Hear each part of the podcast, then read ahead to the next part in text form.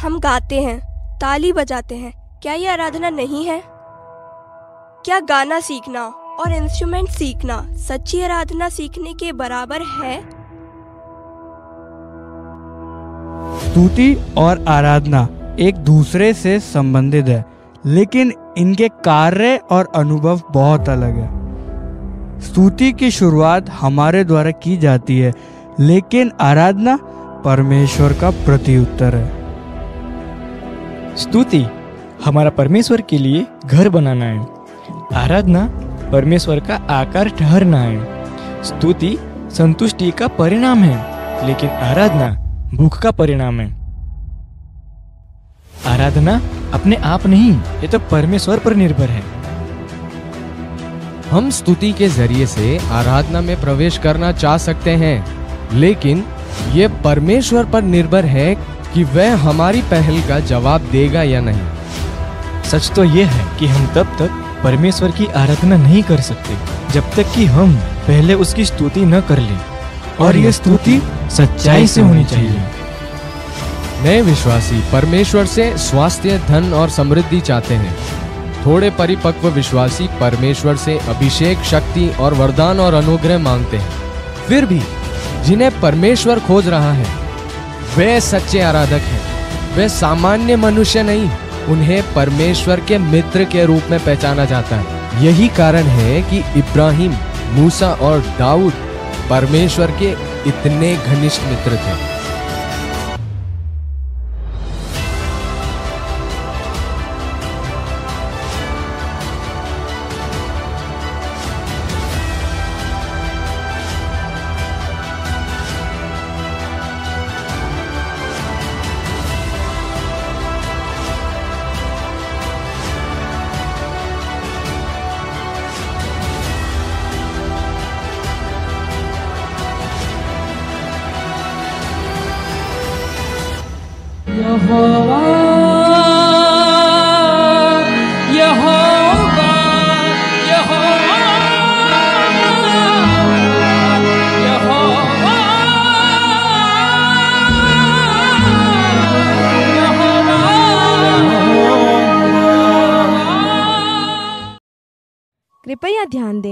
Ashok Martin ministry की application अब से गूगल प्ले स्टोर पर उपलब्ध है, जिसे आप गूगल प्ले स्टोर पर जाके डाउनलोड कर सकते हैं। इसके लिए आप गूगल प्ले स्टोर पर अशोक मार्टिन लिखकर सर्च कर सकते हैं।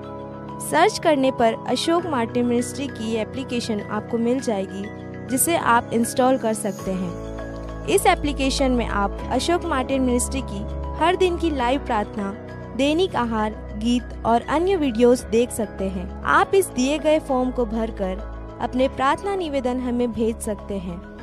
इस एप्लीकेशन में आपको जोन रावत प्रे टावर, जो कि अशोक मार्टिन मिनिस्ट्री की मेन ब्रांच है, उसका पता लोकेशन सहित मिल जाएगा। दशमांश और भेंट भेजने के लिए आप इस आइकन पर क्लिक करें, गिव ऑफरिंग्स में जाएँ और इन डिटेल्स को फॉलो करें। यदि आप खुद से अशोक मार्टिन मिनिस्ट्री की प्रार्थना सभा आयोजित करवाना चाहते हैं तो इस आइकन पर क्लिक करके इवेंट्स में जाकर ऑर्गेनाइज इवेंट्स के इस फॉर्म को भरकर हमें भेज सकते हैं। धन्यवाद।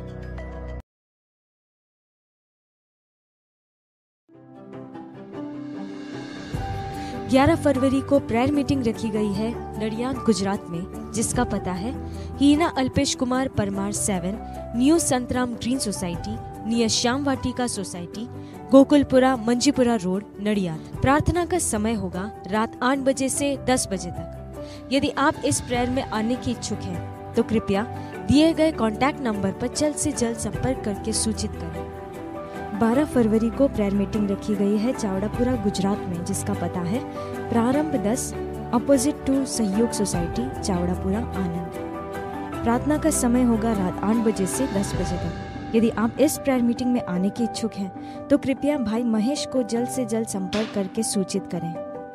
नडियाद गुजरात में प्रेयर मीटिंग रखी गई है 13 फरवरी को, जिसका पता है A five zero eight Naresh Kumar Paul bhai Parmar Paradise और behind Ram Talavdi mission road Nadiad प्रार्थना का समय होगा रात आठ बजे से दस बजे तक। यदि आप इस प्रेयर मीटिंग में आने के इच्छुक हैं तो कृपया जल्द से जल्द भाई नरेश कुमार को संपर्क करें। अगली प्रेयर मीटिंग रखी गई है नडियाद गुजरात में 17 फरवरी को। समय होगा रात 8 बजे से 10 बजे तक। पता है G two Mount Mary park behind Greenland society mission road Nadiad. यदि आप इस प्रेयर मीटिंग में आने की इच्छुक हैं तो कृपया ब्रदर सचिन को जल्द से जल्द संपर्क करके सूचित करें। पेटला, गुजरात में प्रेयर मीटिंग रखी गई है 18 फरवरी को, जिसका पता है 17 Pinal avenue society Rangaipura Mariampura Petlad district Anand, Gujarat. प्रार्थना का समय होगा सुबह 10 बजे से शाम 5 बजे तक। यदि आप इस प्रेयर मीटिंग में आने के इच्छुक हैं तो कृपया भाई त्रुषित परमार को जल्द से जल्द संपर्क करें। 19 फरवरी को प्रेयर मीटिंग रखी गई है पेटलाद गुजरात में। जिसका पता है Shreyas park society behind civil hospital Isarama Petlad प्रार्थना का समय होगा रात 8 बजे से 10 बजे तक। यदि आप इस प्रार्थना में आने की इच्छुक हैं तो कृपया भाई महेश मैकवान को जल्द से जल्द संपर्क करके सूचित करें। ईसरामा पेटलाद गुजरात में प्रेयर मीटिंग रखी गई है 25 फरवरी को, जिसका पता है Trinity society behind Shreyas park society Isarama Petlad प्रार्थना का समय होगा रात आठ बजे से 10 बजे तक। यदि आप इस प्रार्थना में आने की इच्छुक हैं तो कृपया भाई विक्की परमार को जल्द से जल्द संपर्क करके सूचित करें। प्रभु आपको आशीष दे। क्या आप संघर्ष से गुजरते हैं? बीमार है? दुखी है? या टूटे हुए हैं? तो यीशु मसीह को अपना प्रभु और मुक्तिदाता ग्रहण करें। यीशु मसीह सिर्फ़ जीवन नहीं बल्कि परिपूर्ण जीवन देता है। ये ऑनलाइन प्रार्थना देखते देखते ये बच्चा ठीक हो गया। मेरे पोता का पैर भी बराबर हो गया है अभी चलता है। यीशु ने कहा मनुष्य को नित्य प्रार्थना करना चाहिए और कभी हिम्मत नहीं हारनी चाहिए। प्रार्थना वो हथियार है जो शारीरिक नहीं, बल्कि गढ़ों को ढा देने के परमेश्वर द्वारा सामर्थ्य है। हमारी लड़ाई लहू और मांस से नहीं, बल्कि इस संसार के अंधकार के हाकिमों, प्रधानों और अधिकारियों से और उन दुष्ट आत्माओं की सेना से है, जो आकाश में है। अशोक मार्टिन मिनिस्ट्री के प्रार्थना योद्धा, बड़े बोझ के साथ आत्मा में निरंतर आपके लिए प्रार्थना करते हैं।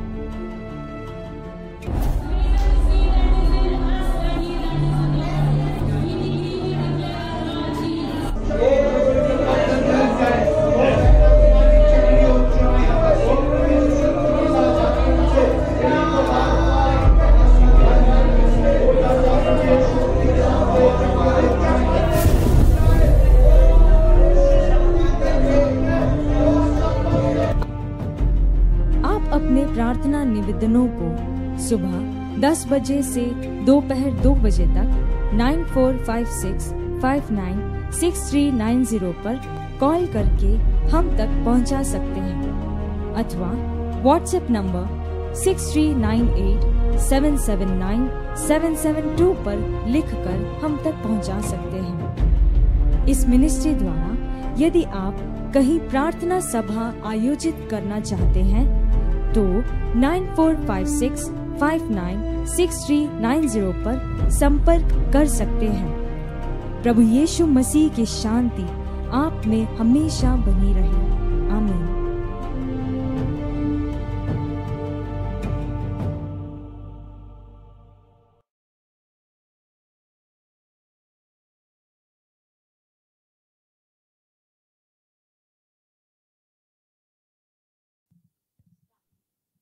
हालेलुया प्रेज द लॉर्ड प्रभु यीशु मसीह के अद्भुत और महान नाम में आप सब लोगों का एक बार फिर से आज की इस लाइव प्रार्थना में मैं स्वागत करता हूँ और विश्वास करता हूँ। परमेश्वर का ये वचन जहाँ उसके नाम पर दो या तीन इकट्ठे होते हैं, वो वहाँ होता है। तो बाइबल ऐसा भी कहती है कि वो तब तब होता है जब जब हम उसकी दुहाई देते हैं। मेरे ख्याल में व्यवस्था विवरण चैप्टर फोर, सेवन, व्यवस्था विवरण। हाँ व्यवस्था विवरण ड्यूटोनॉमी चैप्टर फोर सेवन लिखा है। देखो, कौन ऐसी बड़ी जाति है? जिसका देवता उसके ऐसे समीप रहता हो जैसा हमारा परमेश्वर यहोवा, जबकि जबकि हम उसको पुकारते हैं। हालेलुया। जब जब हम उसे पुकारते हैं तो हमारा परमेश्वर हमारे करीब होता है, निकट होता है। जब जब हम उसे पुकारते हैं तो वो हमारा परमेश्वर है जब आप उसे अपना बना लेते हो, तब वो भी आपको अपना बनाता है। जब आप उसे अपनाते हो तो वो भी आपको अपनाता है। हालेलुया। बाइबल कहती है, अगर आप यूहन्ना के सुसमाचार पहले ही अध्याय में पढ़ोगे, मैं बताता हूँ आपको ये यूहन्ना का पहला अध्याय जब आप पढ़ोगे तो ऐसा लिखा है कि पांचवा वचन की ज्योति अंधकार में चमकती है और अंधकार ने उसे ग्रहण नहीं किया। फिर उसके बाद में आप पढ़ेंगे, दसवां पद, ये पाँच है, फिर इसके बाद दस, जस्ट पाँच आय, पाँच आयत के बाद। वह जगत में था, जगत उसके द्वारा उत्पन्न हुआ और जगत ने उसे नहीं पहचाना। फिर ग्यारह में लिखा है, वो अपने घर आया और उसके अपनों ने उसे ग्रहण नहीं किया, है ना? फिर बारह में लिखा है कि जितनों ने उसे ग्रहण किया हाल जितनों ने उसे ग्रहण किया see this is this is the choice you should make ये एक चुनाव है। परमेश्वर आपको प्रेरित करता है, परमेश्वर का आत्मा आपको प्रेरित करता है, परमेश्वर का आत्मा आपके मनों को आंदोलित करता है, लेकिन फिर भी चुनाव करना आप ही के हाथ में होता है। हाल ये एक चुनाव है, ये एक चॉइस है, जब आप उससे ग्रहण करते हैं अपनी इच्छा से। तो ये इस वचन का विरोध नहीं है कि तुमने मुझे नहीं चुना है और मैंने तुम्हें चुना है। यहाँ पर इस वचन का विरोध नहीं है। मैं कह रहा हूँ चॉइस हमेशा आपकी होती है। आपको परमेश्वर कभी भी जबरन नहीं चाहेगा कि आप उसे अपना प्रभु उद्धार करता ग्रहण करो, उसे अपना बनाओ। लेकिन यहाँ लिखा है, जितनों ने उसे ग्रहण किया, उसने उन्हें परमेश्वर की संतान होने का अधिकार दिया, अर्थात उन्हें जो उसके नाम पर विश्वास करते हैं। तो परमेश्वर का आत्मा आपके मन को छूता है। फिर आप जो है चुनते हैं। आप जो है तय करते हो कि आज से यीशु मसीह मेरे प्रभु हैं। मैं अपना जीवन उन्हें देता हूँ। और जैसे ही आप ऐसा करते हो तो आप उसको अपना बनाते हो। आप उसको अपनाते हो और परमेश्वर आपको अपना लेता है। हाल और इस तरह से एक ऐसी बॉन्डिंग आपके और परमेश्वर के बीच में यीशु मसीह और आपके बीच में पवित्र आत्मा के द्वारा होती है कि आपसे हम्म, आसानी से उसे आप उसको छोड़ नहीं सकते हो आप उनके खिलाफ में नहीं जा सकते हो। क्योंकि आप समझ चुके हो कि उसने मुझे अपनाया है। और मैंने भी अपनी इच्छा से उसे अपना प्रभु करके ग्रहण किया है अपनाया है। तो परमेश्वर, ऐसा है कि भले ही उसका आत्मा आपको प्रेरित करता हो, लेकिन उसके बाद भी चॉइस इज़ योर्स कई लोगों को पवित्र आत्मा प्रेरित करता है, लेकिन वो प्रार्थना नहीं करते हैं। क्यों? क्योंकि चॉइस इज़ देयर्स तो चॉइस उनकी है, चुनाव उनका है। कई लोगों को पवित्र आत्मा प्रेरित करता है, मन में आता है, लेकिन फिर भी हम दबा देते हैं, जैसा बाइबल कहती है quench not the Holy Spirit हम बुझा देते हैं पवित्र आत्मा को। कई लोगों को वो प्रेरित करता है। और ये जो प्रेरित करता है, मैं बोल रहा हूँ ना, कि पवित्र आत्मा प्रेरित करता है या अगुवाई देता है। इसको समझने के लिए आपको उस शोर से ऊपर आना होगा, उस हो हल्ले से आपको ऊपर आना होगा, जो दुनिया में, जो दुनिया से ज़्यादा आपके दिमाग के अंदर चलता है। शोर, हंगामा, हो हल्ला। और कैसे आओगे इससे बाहर?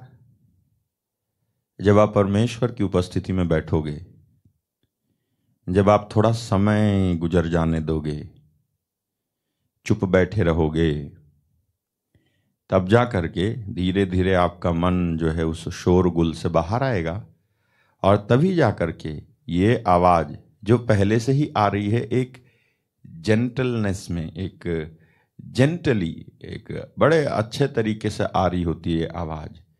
जब आप उस हंगामे से जो आपके दिमाग के अंदर बहुत सारी बातों की वजह से चलता है। आप ये समझ लो कि मैं आपको बता रहा हूँ कि परमेश्वर की आवाज़ कैसे सुननी है। हाँ तो ये जो आपके अंदर चलता है, वो आवाज़ जो पहले से ही चल रही होती है, हंगामा इतना होता है हमारे दिमाग के अंदर कि हम सुन नहीं पाते हैं कि परमेश्वर क्या बोल रहे we are too much involve something और टू योर सेल्फ हो सकता है आप किसी चीज़ में बहुत इन्वॉल्व हो और ओवर थिंकिंग हो रखी है। तो इतना ज़्यादा हम इन्वॉल्व होते इन्वॉल्व होते हैं कि केयर्स ऑफ़ दिस लाइफ जिसको ये बाइबल कहती है। तो इसमें इतना ज़्यादा हम घुसे रहते हैं कि हम परमेश्वर की आवाज़ जो पहले से ही आ रही है, वो बात कर रहा होता है। उसको सुन नहीं पाते क्योंकि हो याद रखिएगा, मुझे बहुत सारे सवाल पूछे जाते हैं मैसेज में कि ये आ रहा है हमारे परमेश्वर से। हमारा परमेश्वर सबसे आगे हुआ फिर? आदि, अंत, अल्फ़ा और ओमेगा। तो वही नई नई बातें बताता रहता है। क्योंकि किसी को पकड़ लेता है वो। कैसे किसी को वो कब्जे में कर लेता है? कैसे कोई उसकी ओर आकर्षित हो जाता है? और जब एक बार ये हो जाता है, फिर फिर कोई आकर्षण उतना पावरफुल नहीं लगता है जितना परमेश्वर की ओर से हमें लगता है। जितना वो खींचता है, उतना हमें कोई नहीं खींचता है। चाहे वो धन हो, दौलत हो चाहे वो धन हो, दौलत हो, समाज हो, संसार हो, कोई भी बात हो, कोई नहीं खींचता है।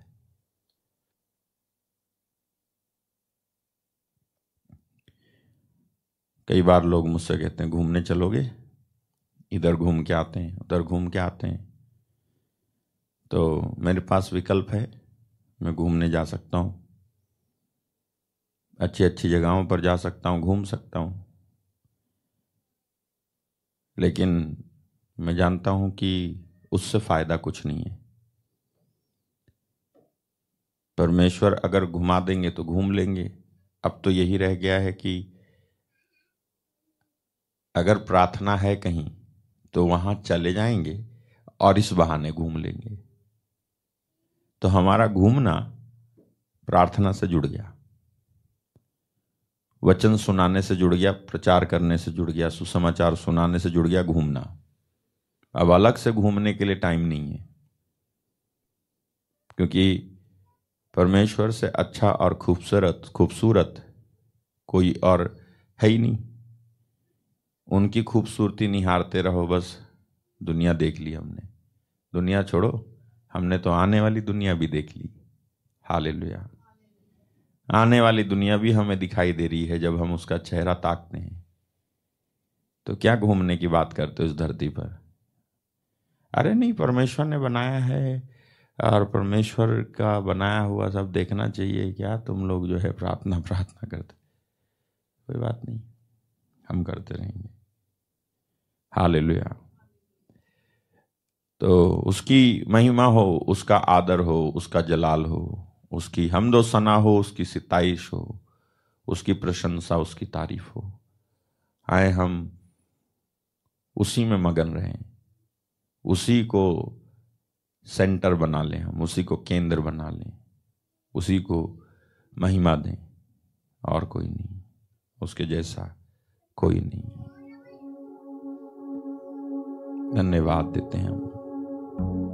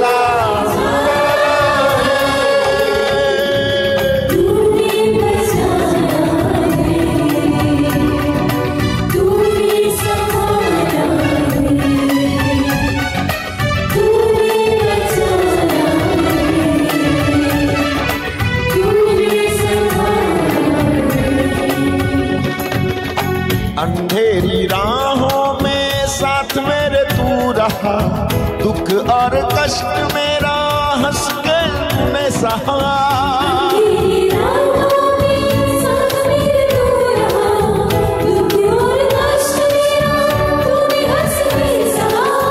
अंधेरी में दुख और कष्ट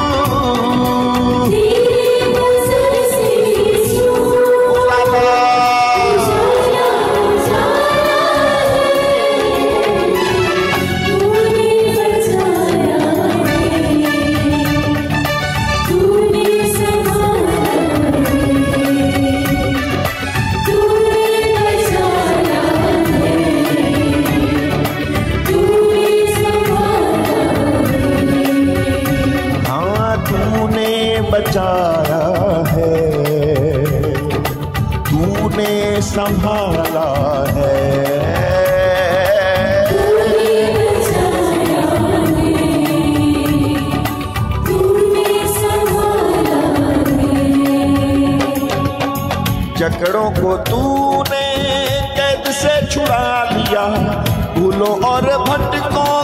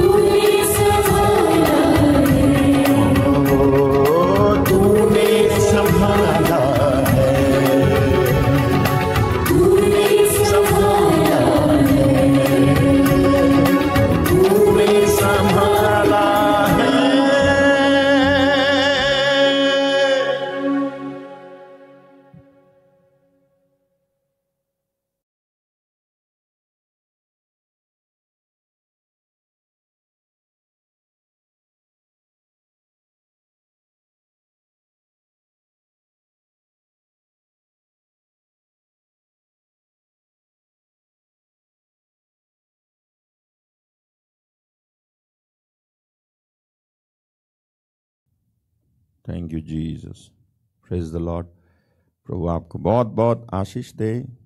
उसने आपको बचाया, उसने आपको संभाला है। हालेलुया। कल एक मुख्य विषय पर हम बोल रहे थे, और यदि आपने नहीं सुना है तो कल ज़रूर सुनो। नहीं, कल का ज़रूर सुनो। ओके? मैंने आपको कल बताया बुलाहट कैसे जाने राइट यही तो था। बुलाहट कैसे जाने? आज उसी का बुलाहट कैसे जाने का भाग दो मैं आपको बता रहा हूँ। कल तो उपवास प्रार्थना होगी तो कल उपवास प्रार्थना में जुड़ जाना, मैं आपके लिए प्रार्थना करूँगा। और परसों शनिवार को मैं आपको भाग तीन बताऊँगा। और इसमें जो हमने कल समझा था कि बुलाहट एक क्रम है, एक प्रोसेस है। उससे प्रोसीड होना होगा आपको। तब जा करके आपको बुलाहट मिलेगी। बुलाहट एक प्रोसेस इसलिए है क्योंकि यदि आप दूसरा पत्रस एक दस को पढ़ोगे तो वहाँ पर हमने पढ़ा था कि अपने बुलाए जाने और चुने जाने को क्या करो? सिद्ध, ये लिखा है, अपने बुलाए जाने और चुन लिए जाने को सिद्ध करने को करने का भला, भली भांति यत्न करते जाओ। तो ये बुलाया जाना बुलाहट ना सिद्धता का विषय है। ये सिद्ध सिद्ध नहीं मिलती है, ये सिद्ध होती है, इसे सिद्ध करना पड़ता है। ये सिद्ध है, लेकिन इसके पहले क्या जो प्रोसेस है ना, वो थोड़ा आड़ा तिरछा है। समझे आप? आपको अपनी असली वाली बुलाहट में पहुँचने के लिए थोड़ा कुछ काम भी करना पड़ सकता है, थोड़ा सहना, सहन भी करना पड़ सकता है, थोड़ा कुछ दूसरा कुछ करना पड़ सकता है, घर से दूर रहना पड़ सकता है, घर में रहना पड़ सकता है, अकेले रहना पड़ सकता है, सबके बीच में भी रहना पड़ सकता है। इत्यादि। डांट सुननी पड़ सकती है, फटकार सुननी पड़ सकती है, आज्ञा माननी पड़ सकती है। आप परखे जा सकते हो, आप निकाले जा सकते हो, आप अकेले छोड़े जा सकते हो, वगैरह वगैरह। ये प्रोसेस है जो आड़ा तिरछा है। इसीलिए यत्न करने की बात कही गई है।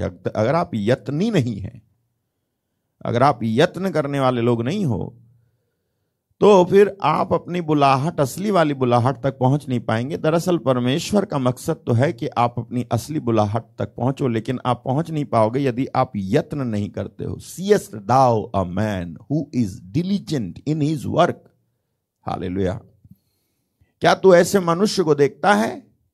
यदि तू ऐसा पुरुष देखे जो काम काज में निपुण हो, क्या तू ऐसा मनुष्य? ये डिलीजेंट शब्द का मतलब होता है मेहनती। निपुण से ज़्यादा मेहनती है कि नहीं? मेहनती होगा तब तो निपुण होगा। अरे मेरे को जो है पढ़ना नहीं आता, लेकिन अगर मैं मेहनती हूँ तो मेरे को पढ़ना आएगा, तब तो निपुणता आएगी। मेहनत, मेहनती होता है तो निपुण निपुण, निपुणता आती है। तो क्या तू ऐसा मनुष्य देखता है जो मेहनती है? काम काज में बड़ा मेहनती है? सही सही करता है सब कुछ? तो मेहनत है। ये इसमें कुछ भी करना पड़ सकता है। आपको आपकी बुलाहट की जो सिद्धता है, चुनाव की जो सिद्धता है, वहाँ पहुँचने के लिए आपको कुछ भी करना पड़ सक, पड़ सकता है और करो। ये आदत बना लो कि हम करेंगे। हाल और मैंने आपको कल ये सब बताया था। मैंने आपको ये भी बताया था कि साधारण नियम बुलाहट को जानने का ये है कि जो कुछ हाथ लगे, उसे करो। ये मैंने आपको बताया था। और मैंने आपको दाऊद इब्राहिम और चेले ये सब मैंने आपको बताया था। आज आपको जो मैं बताने जा रहा हूँ, ध्यान से सुनना। हाल means of God by which people are called माध्यम जिनका उपयोग करके परमेश्वर लोगों को बुलाहट देता है। क्या पता आपको अगर मालूम नहीं है, यही है वो चीज़। क्या इसके द्वारा परमेश्वर मेरे को इशारा दे रहा है? आजा आजा आजा आजा।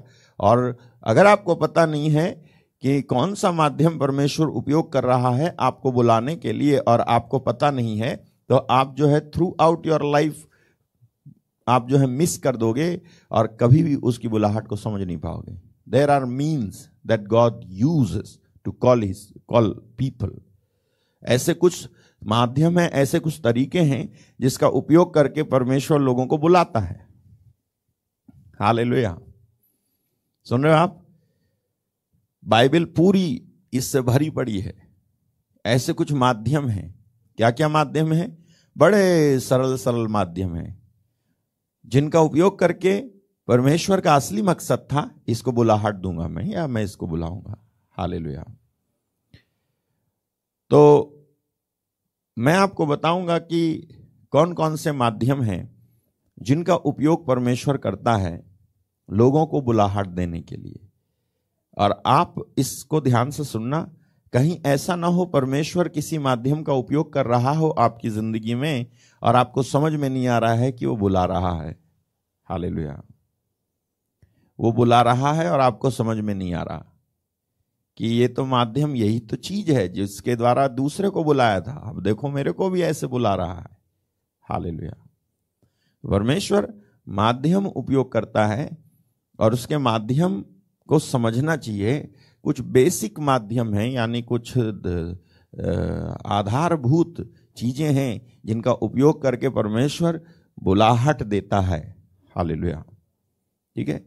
सबसे पहला माध्यम जिसका उपयोग परमेश्वर करता है लोगों को बुलाहट देने के लिए, वो है प्रीचिंग प्रचार।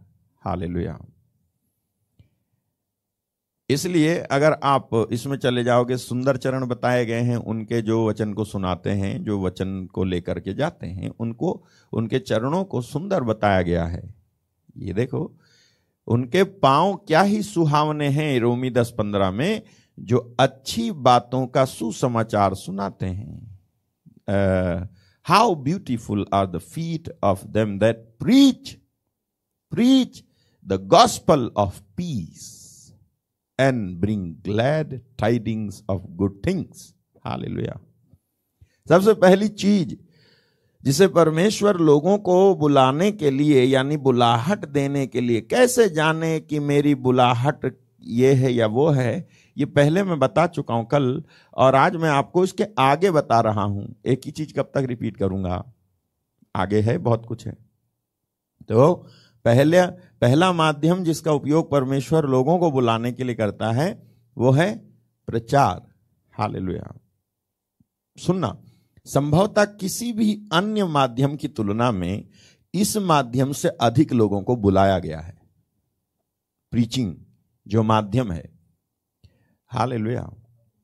आप देखो कि यीशु मसीह ने सुसमाचार सुनाने के लिए कहा कि नहीं कहा? वट इज़ दैट कैसे हम सुसमाचार सुनाएँगे?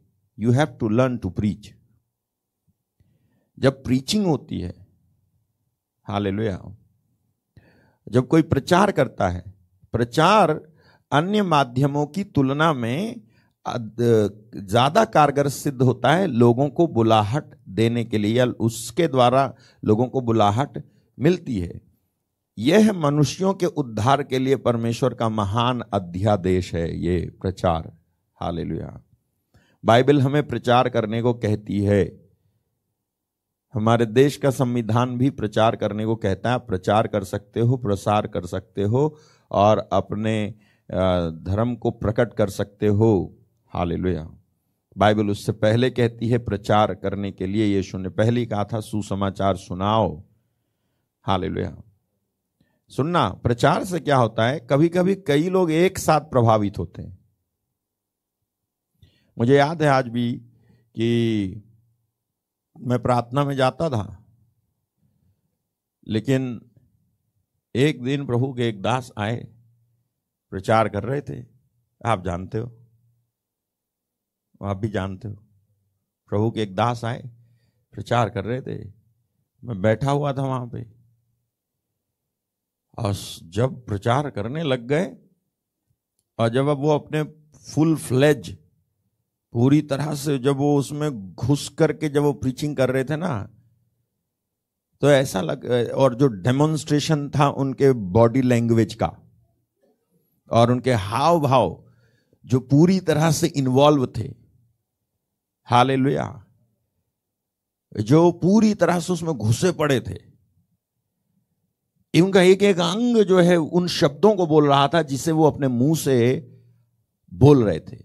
जो उनकी ज़ुबान बोल रही थी, वही चीज़ एक एक अंग उनका उनका एक्सप्रेशन भी बात कर रहा था मुझसे, उनका हाथ हिलाना भी बात कर रहा था मुझसे, और मुझे लग रहा था ये केवल मुझे बोला जा रहा है।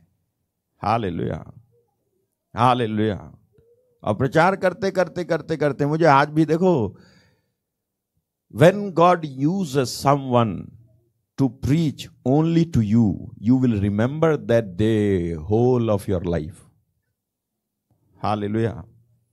जब परमेश्वर किसी को आपको ही केवल आपको ही बुलाने के लिए प्रचार कर रहा होता है पवित्र आत्मा जब उसके द्वारा बोल रहा होता है और केवल आप ही के लिए बोल रहा होता है तो वो दिन आप ज़िंदगी में कभी नहीं भूलोगे कभी नहीं। मैं नहीं बोला हूँ।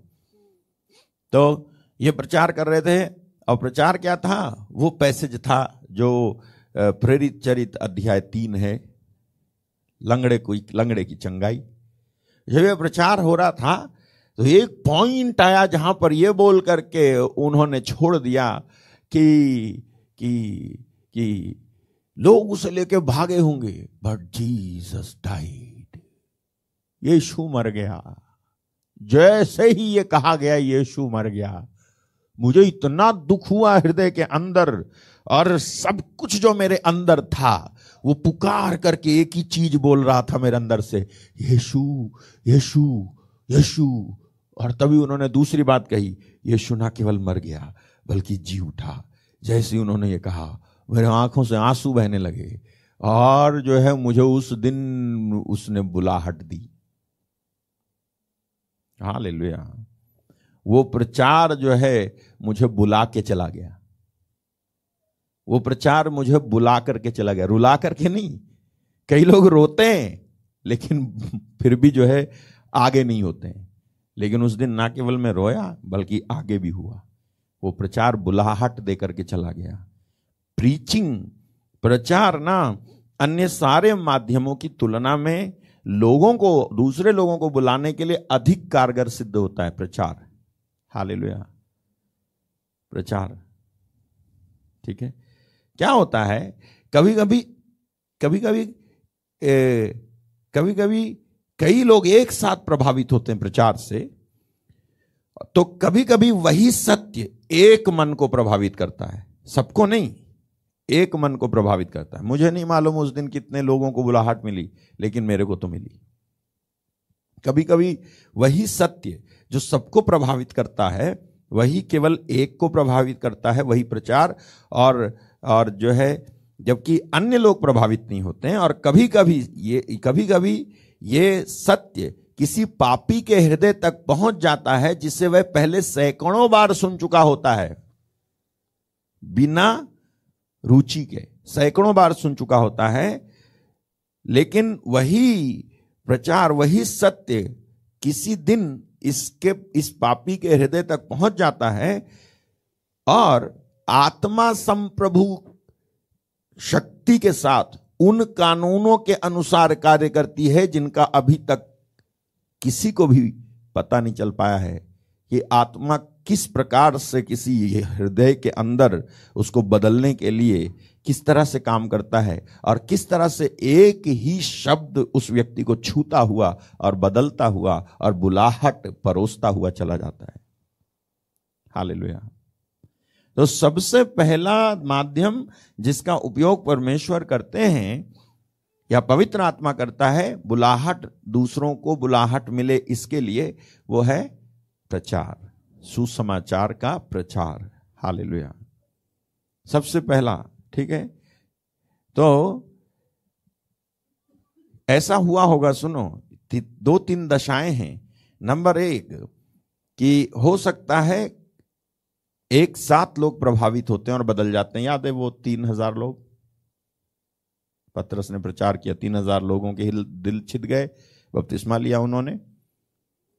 कभी कभी एक साथ प्रभावित होते हैं कभी कभी एक ही व्यक्ति प्रभावित होता है पूरी भीड़ में। और कभी कभी ऐसा होता है कि आप बार बार सुनते हो, फिर भी आप प्रभावित नहीं होते हो, लेकिन एक दिन वही चीज़ आपको छू के और प्रभावित करके चली जाती है। लेकिन वो क्या होता है? जो आपको छू के और प्रभावित करके चला जाता है। अच्छा प्रभावित होने के बाद में होता क्या है? आप प्रभु की ओर खींच जाते हो, आप बाइबल उठा के पढ़ने लग जाते हो, आप कुछ उसके लिए सोचने लग जाते हो तो क्या कहेंगे हम इसको? बुलाहट दी है तेरे को। हाल तेरे को बुलाहट दी है उसने। तो सबसे पहली चीज़ जो परमेश्वर का माध्यम है लोगों को बुलाने के लिए, वो है प्रचार, वो है सुसमाचार का प्रचार, ठीक है? अभी दूसरी चीज़ जो जिसके द्वारा हुआ तो है, लोगों को परमेश्वर ने बुलाया तो है, लेकिन इसका उपयोग बहुत कम बार हुआ है। सबसे ज़्यादा उपयोग जो हुआ है, वो है वचन का प्रचार। जब प्रचार कर रहे थे, हालेलुया। और हम ना केवल, not only we preach, we demonstrate what we preach. Hallelujah. ना केवल हम प्रचार करते हैं बल्कि जो प्रचार करते हैं हम उसे डेमोन्स्ट्रेट भी करते हैं। एक दिन ऐसा हुआ कि मैं प्रचार कर रहा था और प्रचार करने के बाद में आ, मुझे आज भी याद है वो जगह थी वेस्ट बंगाल में एक वो था जहाँ पर पहले दिन नेट नहीं मिला था फ्राइडे था?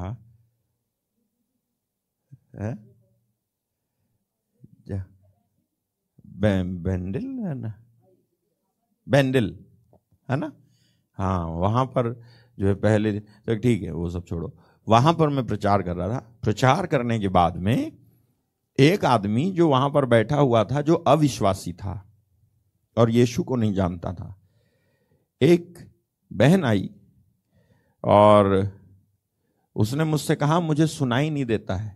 तो मैंने बात की कुछ तो उसको बिल्कुल सुनाई नहीं देता था। और वो कहती है, मेरे लिए प्रार्थना करो कि मैं ठीक हो जाऊँ। तो मैंने प्रभु से कहा, प्रभु, मैं इसके लिए प्रार्थना करने जा रहा हूँ। मैं विश्वास करता हूँ कि ठीक हो जाएगी। मैंने कान में उसकी उंगली डाल के हाथ रख करके प्रार्थना की और आत्मा की अगुवाई के अनुसार उसके कान पर मैंने फूंक मारी। जैसी फूंक मारी तो वो चौंक करके जो है उसके कान खुल गए और वो सुनने लगी।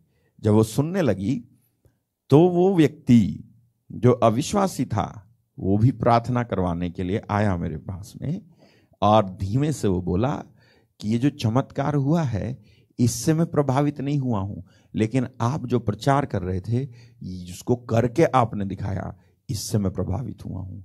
मुझे भी बता दो यीशु मसीह के बारे में। मैं भी यीशु को ग्रहण करने को तैयार हूँ। पहली बार कोई ऐसा अविश्वास का बंधन उसके अंदर से टूट गया।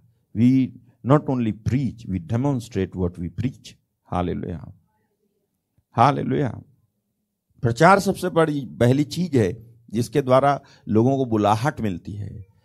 और लोग बुलाए जाते हैं, और अधिक से अधिक संख्या में, आज तक, सोचो जरा, प्रेरितों के समय से लेकर आज तक, कितने सारे लोगों को परमेश्वर ने बुला लिया? है? कितने सारे लोगों को और परमेश्वर ने चुनना बंद नहीं किया बुलाना बंद नहीं किया लोगों को। बुलाए हुए लोग आगे बुलाने लग गए और आगे बुलाए बुला, बुला, बुलाने वाले लोग और आगे बुलाने लग गए। बुलाहट का कारण बन गए। इस तरह से प्रचार करते गए और बुलाहट मिलती गई लोगों को। ऐसे प्रचार होता गया और बुलाहट मिलती गई लोगों को और प्रभु यीशु मसीह की तरफ़ आकर्षित होते गए। और इसी से तो लोगों को समस्या है कि, कि इनका प्रचार ही बंद कर दो। इनका प्रचार बंद कर दो तो ना ये प्रचार करेंगे और ना कोई बुलाया जाएगा। वैसे कोशिश तो बहुत की, गई है पहले भी और अभी भी लेकिन गुड न्यूज़ ये है कि ये कभी बंद नहीं किया जा सकता है। ये बंद नहीं किया जा सकता। अरे बंद तो किसी का बाप नहीं कर सकता। जब हम उठाए जाएँगे ना उसके बाद भी बंद नहीं होगा। क्योंकि इस प्रचार को करने वाला मैं मनुष्य नहीं हूँ। ये तो पवित्र आत्मा है जो मेन एजेंट है, जो लोगों को जीने और मरने की ख्वाहिश से भर देता है। वो जान दे देंगे, लेकिन बंद नहीं करेंगे। ये बताना, यीशु मसीह ने क्या किया है? कौन है यीशु मसीह? ये पवित्र आत्मा ही है जो लोगों को उभार करके ले जाता है। कोई अपना घर छोड़ देता है तो कोई अपना परिवार छोड़ देता है तो कोई रिश्ता छोड़ देता है, कोई जंगल में जा बसता है, कोई सन्यासी हो जाता है, कोई बैरागी हो जाता है, कोई बर्फ़ में भी चलने को तैयार होता है तो कोई वहाँ से गायब हो जाता है। हाले कैसी आग है ये जिसे कोई नहीं बुझा पाया है, ना कोई आंधी, ना कोई तूफ़ान, ना कोई पानी, ना कोई जलजला। ये तो जलती रहती है, क्योंकि इस आग के पीछे जिम्मेदार पवित्र आत्मा है, ना कि मैं, ना कि कोई मनुष्य, ना कि कोई ट्रेनिंग। कोई बाइबल ट्रेनिंग भी इसके पीछे जिम्मेदार नहीं है। लोग बाइबल ट्रेनिंग करने जाते हैं, उसके बाद भी उनसे प्रचार नहीं होता है। लेकिन कोई नहीं जाता है उसके बाद भी पवित्र आत्मा से ऐसा उभारता है कि सारी ट्रेनिंग जो है, ओवरनाइट हो जाती है। हाल मेरे भाई, मेरी बहन तो सबसे पहला तरीका, सबसे पहली जो चीज़ है, माध्यम जिसके द्वारा लोगों को बुलाहट मिली है लगातार, पूरा युग बीता जा रहा है इसी के द्वारा लोगों को सबसे ज़्यादा बुलाहट मिली है। हाल और वो है सुसमाचार का प्रचार। हाल एक बात बताऊँ, हर एक की बुलाहट है कि वो सुसमाचार सुनाए। हर एक की। किसी एक की नहीं। स्पेशल क्लास नहीं है इसमें कि इनकी ही है। नहीं, ये सबकी है। One who hears me you are called to preach the gospel आप लोग जो सुन रहे हो ना कोई भी हो आप जो है सुसमाचार सुनाने के लिए बुलाहट है आपको। केवल केवल वो वो स्पेशल डे में खड़े होकर के माइक पकड़ के भाषण देने की के, के लिए ही नहीं है। बल्कि ये तो सुसमाचार सुनाने के लिए है। आप बोल सकते हो, ये पेपर पे लिख करके नहीं बोला जाता है, ये तो खुद पेपर बन के बोला जाता है। हाल ये तो नोट बना करके नहीं बोला जाता है तो खुद नोट बन करके बोला जाता है। जब तुम पकड़ते हो तो तुम्हें पकड़ता है पवित्र आत्मा। जैसा कि पॉलुस ने कहा ना कि उसने मुझे पकड़ा कि जिससे कि मैं भी पकड़ूं। हाल और फिर जो है, शुरू होती है ऐसी चीज़ कि आपसे रुकता नहीं है, आप बोलते जाते हो और कोई सुन रहा होता है और कोई किसी के आँसू बह रहे होते हैं और वो दिन उससे भूला नहीं जाता है क्योंकि उस दिन उस दिन शब्दों से ज़्यादा चीज़ें थी जो तुम बातों में बोले जा रहे थे। नहीं, समझ में आएगा मैंने बोला, बहुत गहरी चीज़ बोली है। शब्दों से ज़्यादा चीज़ें थी जो तुम बातों में बोले जा रहे थे। वही तो है बदलाव, असली बदलाव तो वही लाता है। हाल लोया हाल लोया दूसरी चीज़, जिसे परमेश्वर जिसको उपयोग करता है लोगों को बुलाहट देने के लिए यह दरअसल बहुत कम होता है, लेकिन किया तो ज़रूर है। इसका भी उपयोग परमेश्वर ने किया है। और वो क्या है? सुनो।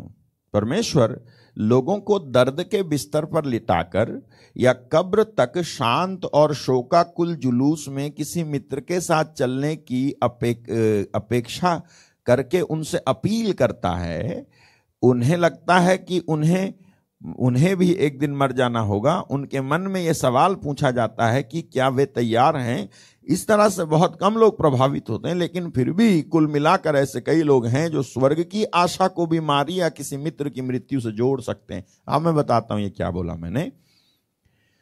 ये जो दूसरा माध्यम है, ये बहुत कम उपयोग में आया है, लेकिन फिर भी ये उपयोग में आया है। हाल ये क्या है? ये ऐसा है कि परमेश्वर जो है, दर्द के बिस्तर में पड़े हुए मनुष्य को उसका अंत दिखाकर उसे बुलाहट देता है। हाल लोया हम्म। हम्म, रुको दिखाता हूँ मैं। हाल लोया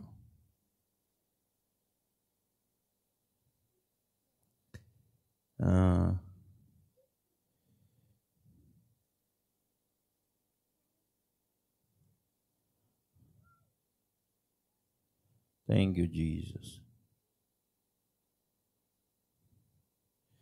आप जाएँगे Job chapter thirty three verse nineteen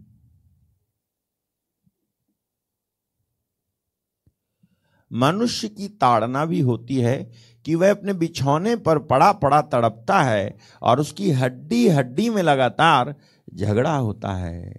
आगे चलो। यहाँ तक कि उसका प्राण रोटी से और उसका मन स्वादिष्ट भोजन से घृणा करने लगता है। आगे, उसका मांस ऐसा सूख जाता है कि दिखाई नहीं देता है और उसकी हड्डियाँ जो पहले दिखाई नहीं देती थी, निकल आती हैं। फिर,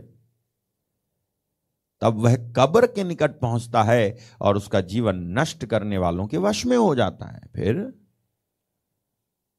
यदि उसके लिए कोई बिचवई स्वर्गदूत मिले जो हज़ार में से एक ही हो, जो भावी कहे और मनुष्य को बताए कि उसके लिए क्या ठीक है तो तो वह उस पर अनुग्रह करके कहता है, उसे गढ़े में जाने से बचा लेता है, मुझे छुड़ौती बचा ले। वह तो वह उस पर अनुग्रह करके कहता है, उसे गढ़े में जाने से बचा ले, मुझे छुड़ौती का दाम मिल गया है। आगे?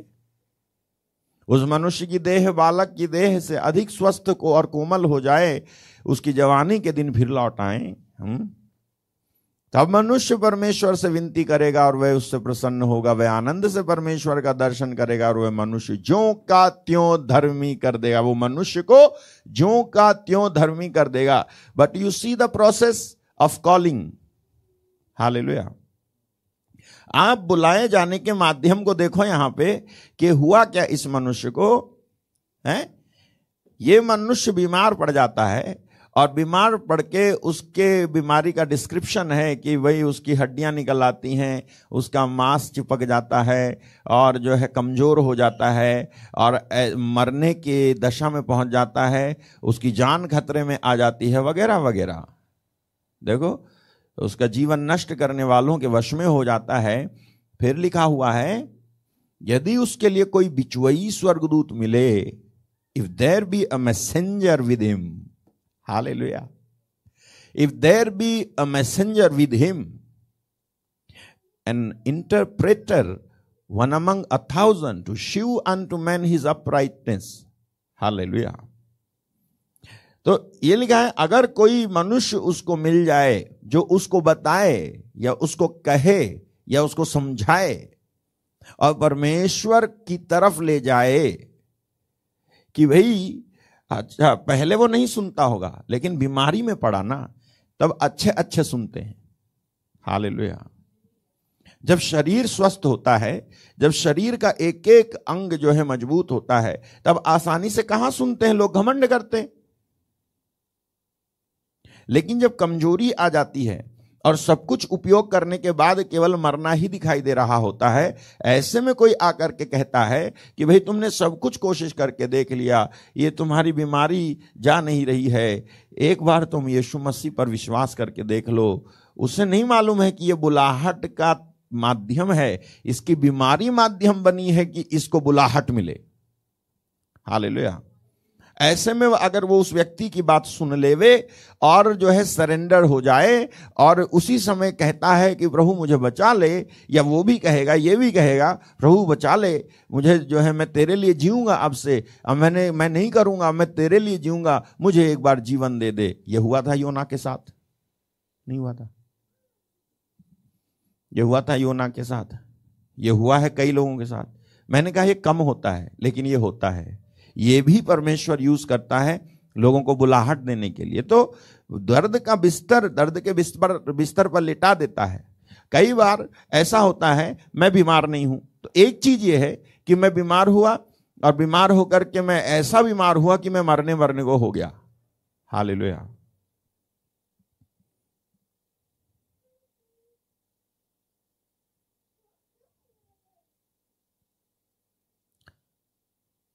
हाँ? मैं बीमार हुआ और ऐसा बीमार हो गया कि मैं मरने मरने को हो गया। And you know when you go through some some problem and if you are if you are wise enough to understand God in to your problem if you are wise enough to understand there is god in my problem, means he is not responsible I am not सही मैं ये नहीं कह रहा कि परमेश्वर तुम्हारी problem का जिम्मेदार है। लेकिन जब तुम किसी प्रॉब्लम से होकर के गुजरते हो और तुम ये अंडरस्टैंड करने के लिए तुम्हारे को ये बुद्धि आवे, तुम ये समझ पाओ कि भले ही मैं समस्या में से गुजर रहा हूँ, लेकिन यहाँ परमेश्वर है मेरे साथ में। और तुम ये चीज़ जो है, व्यक्ति को और ज़्यादा सीरियस बनाती है to to make their calling sure. Hallelujah. Hallelujah.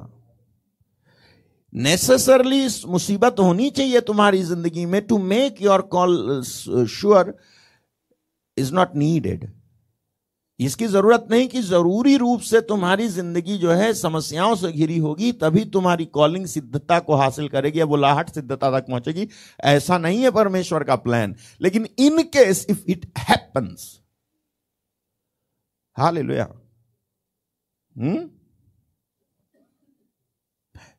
हो सकता है कि आप बीमार पड़ गए, पेट खराब हो गया, उल्टी हो गई, आप उल्टी वॉमिटिंग होने लगी, आप सीरियसली जो है इंजोर्ड हो गए, आप जो है चोटिल हो गए, आप जो है प्रॉब्लम से गुजरने लगे, शरीर में आ गई कई सारी बीमारियाँ आपके, और आप हैं प्रभु के पीछे शुरू से।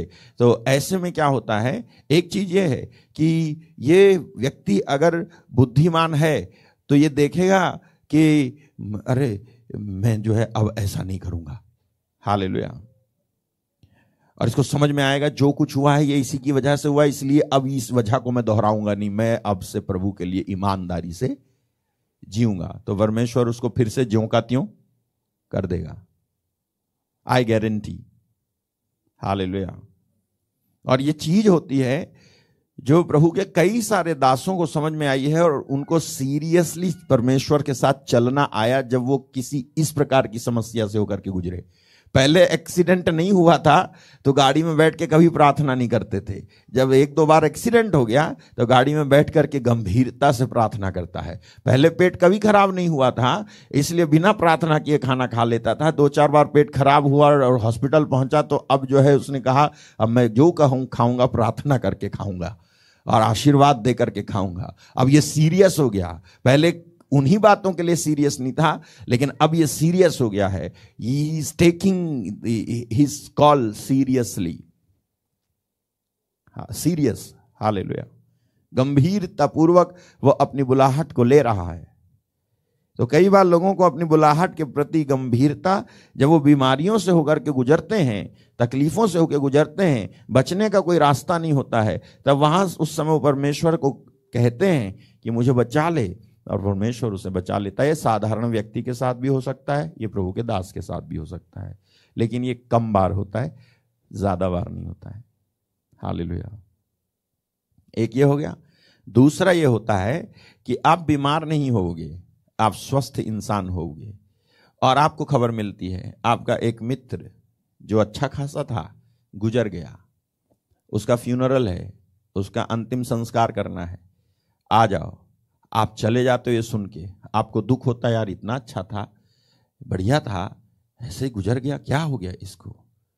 और उस समय जब आप उस, उसके अंतिम विदाई में शामिल हुए होते हो तो उस समय परमेश्वर आपको बुलाहट दे सकता है। मैं फिर से कहता हूँ, ये बहुत कम बार यूज़ होता है, लेकिन ये माध्यम है परमेश्वर का, जिसके द्वारा बुलाहट मिलती है। कई सारे नाम आज मैंने पढ़े, जिनको जब वो फ्यूनरल सर्विस अटेंड कर रहे थे, तभी उनको ये समझ में आया जीवन कितना क्षण भंगुर है। हाल उनको समझ में आया कि यार ज़िंदगी कैसी है? हम कितना भरोसा करते हैं इस ज़िंदगी पर। हाल लेकिन ये ज़िंदगी पे भरोसा तभी किया जा सकता है जब पहले तुम्हारा भरोसा यीशु मसीह पर हो। बिना यीशु मसीह पर भरोसा किए तुम ज़िंदगी पर भरोसा नहीं कर सकते, ना करना चाहिए। क्योंकि तो ज़िंदगी तो गाना गा दिया, किसी ने बेवफा है, एक दिन ठुकराएगी, है? मौत महबूबा है, साथ लेकर चली जाएगी, है? मैं के, ये ये गाना सुनने के लिए नहीं कह रहा हूँ, है? हाँ। गाना सुनना है तो मैंने गाया, वो सुनो। लास्ट में गाएँगे, वो भी सुनना। बात यह है कि बिना यीशु मसीह को यह ज़िंदगी सौंपे, ये ज़िंदगी सेफ़ नहीं है। जब तक आप इस ज़िंदगी को यीशु मसीह को नहीं सौंपोगे यू आर नॉट सेफ़ आप सुरक्षित नहीं है। आप सुरक्षित तभी हो सकते हो जब आप अपनी ज़िंदगी को यीशु मसीह को सौंपोगे। तब तो जाकर के इस ज़िंदगी पर भरोसा करो। कि माप की डोरी मेरे लिए मन भावने स्थान में पड़ी है, मेरा भाग तो मन भावना है। जिसका मन उसमें धीरज धरे हुए है, उसको तो पूर्ण शांति में रखकर सुरक्षित रखता है। एक तरफ़ से दूसरी तरफ़ तक परमेश्वर तेरे को लहलहाएगा और तू लंबा चौड़ा खजूर होता जाएगा। बुढ़ापे में भी पका रहेगा, मज़बूत होता रहेगा, तेरे को कोई दिक्कत होने वाली नहीं है। कब? जब आपने जवानी से परमेश्वर को फॉलो किया हो, इस ज़िंदगी को बचपन से ही उसके हाथ में दे करके जिए हो तो कई सारे लोगों को समझ में आया, ये जीवन कितना क्षणभंगुर है। कैसा है? बाइबल भी कहती है, हवा के समान है, सांस के समान है, मनुष्य की हैसियत ही क्या है? हवा लगते ही जैसे दीपक बुझ जाता है, वैसे ही मनुष्य का जीवन होता है, चला जाता है। आज है, कल नहीं है। मनुष्य तो घास के समान है, राइट? है? ऐसा लिखा हुआ है। मेरे ख्याल में आइजाया चैप्टर फोर्टी में। घास के समान है मनुष्य की ज़िंदगी। तो ये घास के समान मनुष्य की ज़िंदगी तब तक है जब तक उसकी ज़िंदगी में यीशु नहीं है। जब यीशु आ जाते हैं तो घास के समान नहीं रहती ज़िंदगी। ज़िंदगी पर परमेश्वर का अधिकार हो जाता है। तो कई लोगों को बुलाहट कब मिली जब वो किसी फ्यूनरल सर्विस को अटेंड कर रहे थे, किसी की अंतिम विदाई दे रहे थे, उस समय समझ में आया, उनको यार कैसी है हमारी ज़िंदगी? कितने कॉन्फिडेंस के साथ हम जीते हैं? कितनी तेज गाड़ी हम चलाते हैं? कितने बेफिक्र होकर के निकलते चले जाते हैं? कभी मेरे मुँह से परमेश्वर को धन्यवाद तक नहीं निकलता है। ये ज़िंदगी बचा करके ले आया। कितने खतरे थे, कितनी बीमारी थी। अरे, कोरोना काल में निकल के आ गए यार। हम लोग जो है मारने वाले थे। लोग हमको घेर लिया था। हमको मुसीबत आ गई थी। हम तो मरने वाले थे। आप जो है उधर गए थे समंदर में सैर सपाटा करने के लिए। घुमाने वाला तुमको घुमा रहा था कि अचानक उसकी बोट फेल हो गई और सबके सब जो है तुम गहरे पानी में डूब गए और बच के भी आ गए। तब समझ में आता है कि, हाय रे, ज़िंदगी कितनी इंपॉर्टेंट है। समंदर के किनारे तफरी ले रहे थे तेज लहर आई, और लेकर के, खींच करके तुमको ले गई, और तुम्हारा मन जो है इतने बड़े भय से भर गया कि इतने गहरे पानी में मैं समा जाऊँगा, मर जाऊँगा, मैं किसी को देख नहीं पाऊँगा, अरे मेरे को घर वालों का क्या होगा, मेरी बहन का क्या होगा, बाप का क्या होगा, परिवार का क्या होगा? है मेरी ज़िंदगी जा रही है। मैं क्या करूँ, मैं क्या करूँ, मैं क्या करूँ? और उस समय कोई तुम्हें बचाने वाला नहीं है। सब किनारे से सेल्फी ले रहे हैं तुम्हारे। सेल्फी नहीं कह तुम्हारी वीडियो बना रहे हैं। तुम मरे जा रहे हो। तुम चिल्लाए जा रहे हो। कोई हेल्प करो, कोई रस्सी तक लेने नहीं भाग रहा है। सब सलाह दे रहे हैं और सलाह हमें कंफ्यूजन पैदा कर रहे हैं। हाल you are just about to die आप जो है बिल्कुल मरने वाले हो। ऐसे में आप जब परमेश्वर को पुकार रहे होते हो, ऐसी स्थिति में जब आप उसको अपना जीवन सौंपते हो, मुझे बचा ले, मुझे बचा ले, मुझे बचा ले, ऐसे में जब वो बचा लेता है आपको, तब सीरियसली अगर आपने वाचा बांधी थी तो आप परमेश्वर के लिए जीने को तैयार हो जाते हो। That was the reason to your call कई लोगों को कॉलिंग वहाँ से मिली है। कई लोगों को कॉलिंग मिलती है मालूम है कैसे? बीमार थे, मरने वाले थे, माँ ने उठाया, बाप ने उठाया, बोले, प्रभु, इसे बचा ले, इसको मैं तुझे दे दूँगा. Then call of God comes on that person hallelujah कई बार ये माध्यम होता है, परमेश्वर बुलाता है। Still you are confuse am I called क्या मुझे बुलाहट मिली है? क्या मेरे को बुलाहट मिली है? तेरी ज़िंदगी बुलाहट है, बेटा। ये ज़िंदगी सिर्फ़ तू बुलाया हुआ नहीं होता ना तो अगले दिन सांस लेने के लिए तेरी आँख नहीं खुलती। You would have been dead on your bed लेकिन हर दिन सांस देता है, तेरे को बुलाहट दे रहा है। Now again you can you you you may walk in my steps hallelujah कम बार यूज़ हुआ है, लेकिन ये बहुत कारगर है। जब यूज़ होता है तो परमेश्वर इसको भी यूज़ करते हैं उपयोग करते हैं बुलाहट देने के लिए ठीक है? तीसरी चीज़ जिसके द्वारा परमेश्वर बुलाहट देता है वह है बातचीत। बातचीत उन साधनों में से एक है जिसके द्वारा परमेश्वर बुलाहट देता है।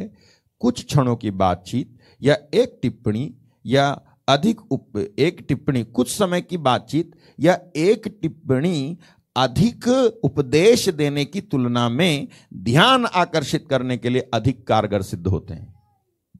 सुना आपने? हाल लोया कुछ क्षण की बातचीत या एक टिप्पणी अधिक समय के उपदेश से ज़्यादा कारगर सिद्ध होती है किसी का ध्यान आकर्षित करने के लिए। तो तीसरा जो माध्यम है, जिसके द्वारा परमेश्वर बुलाहट देता है, वह है बातचीत।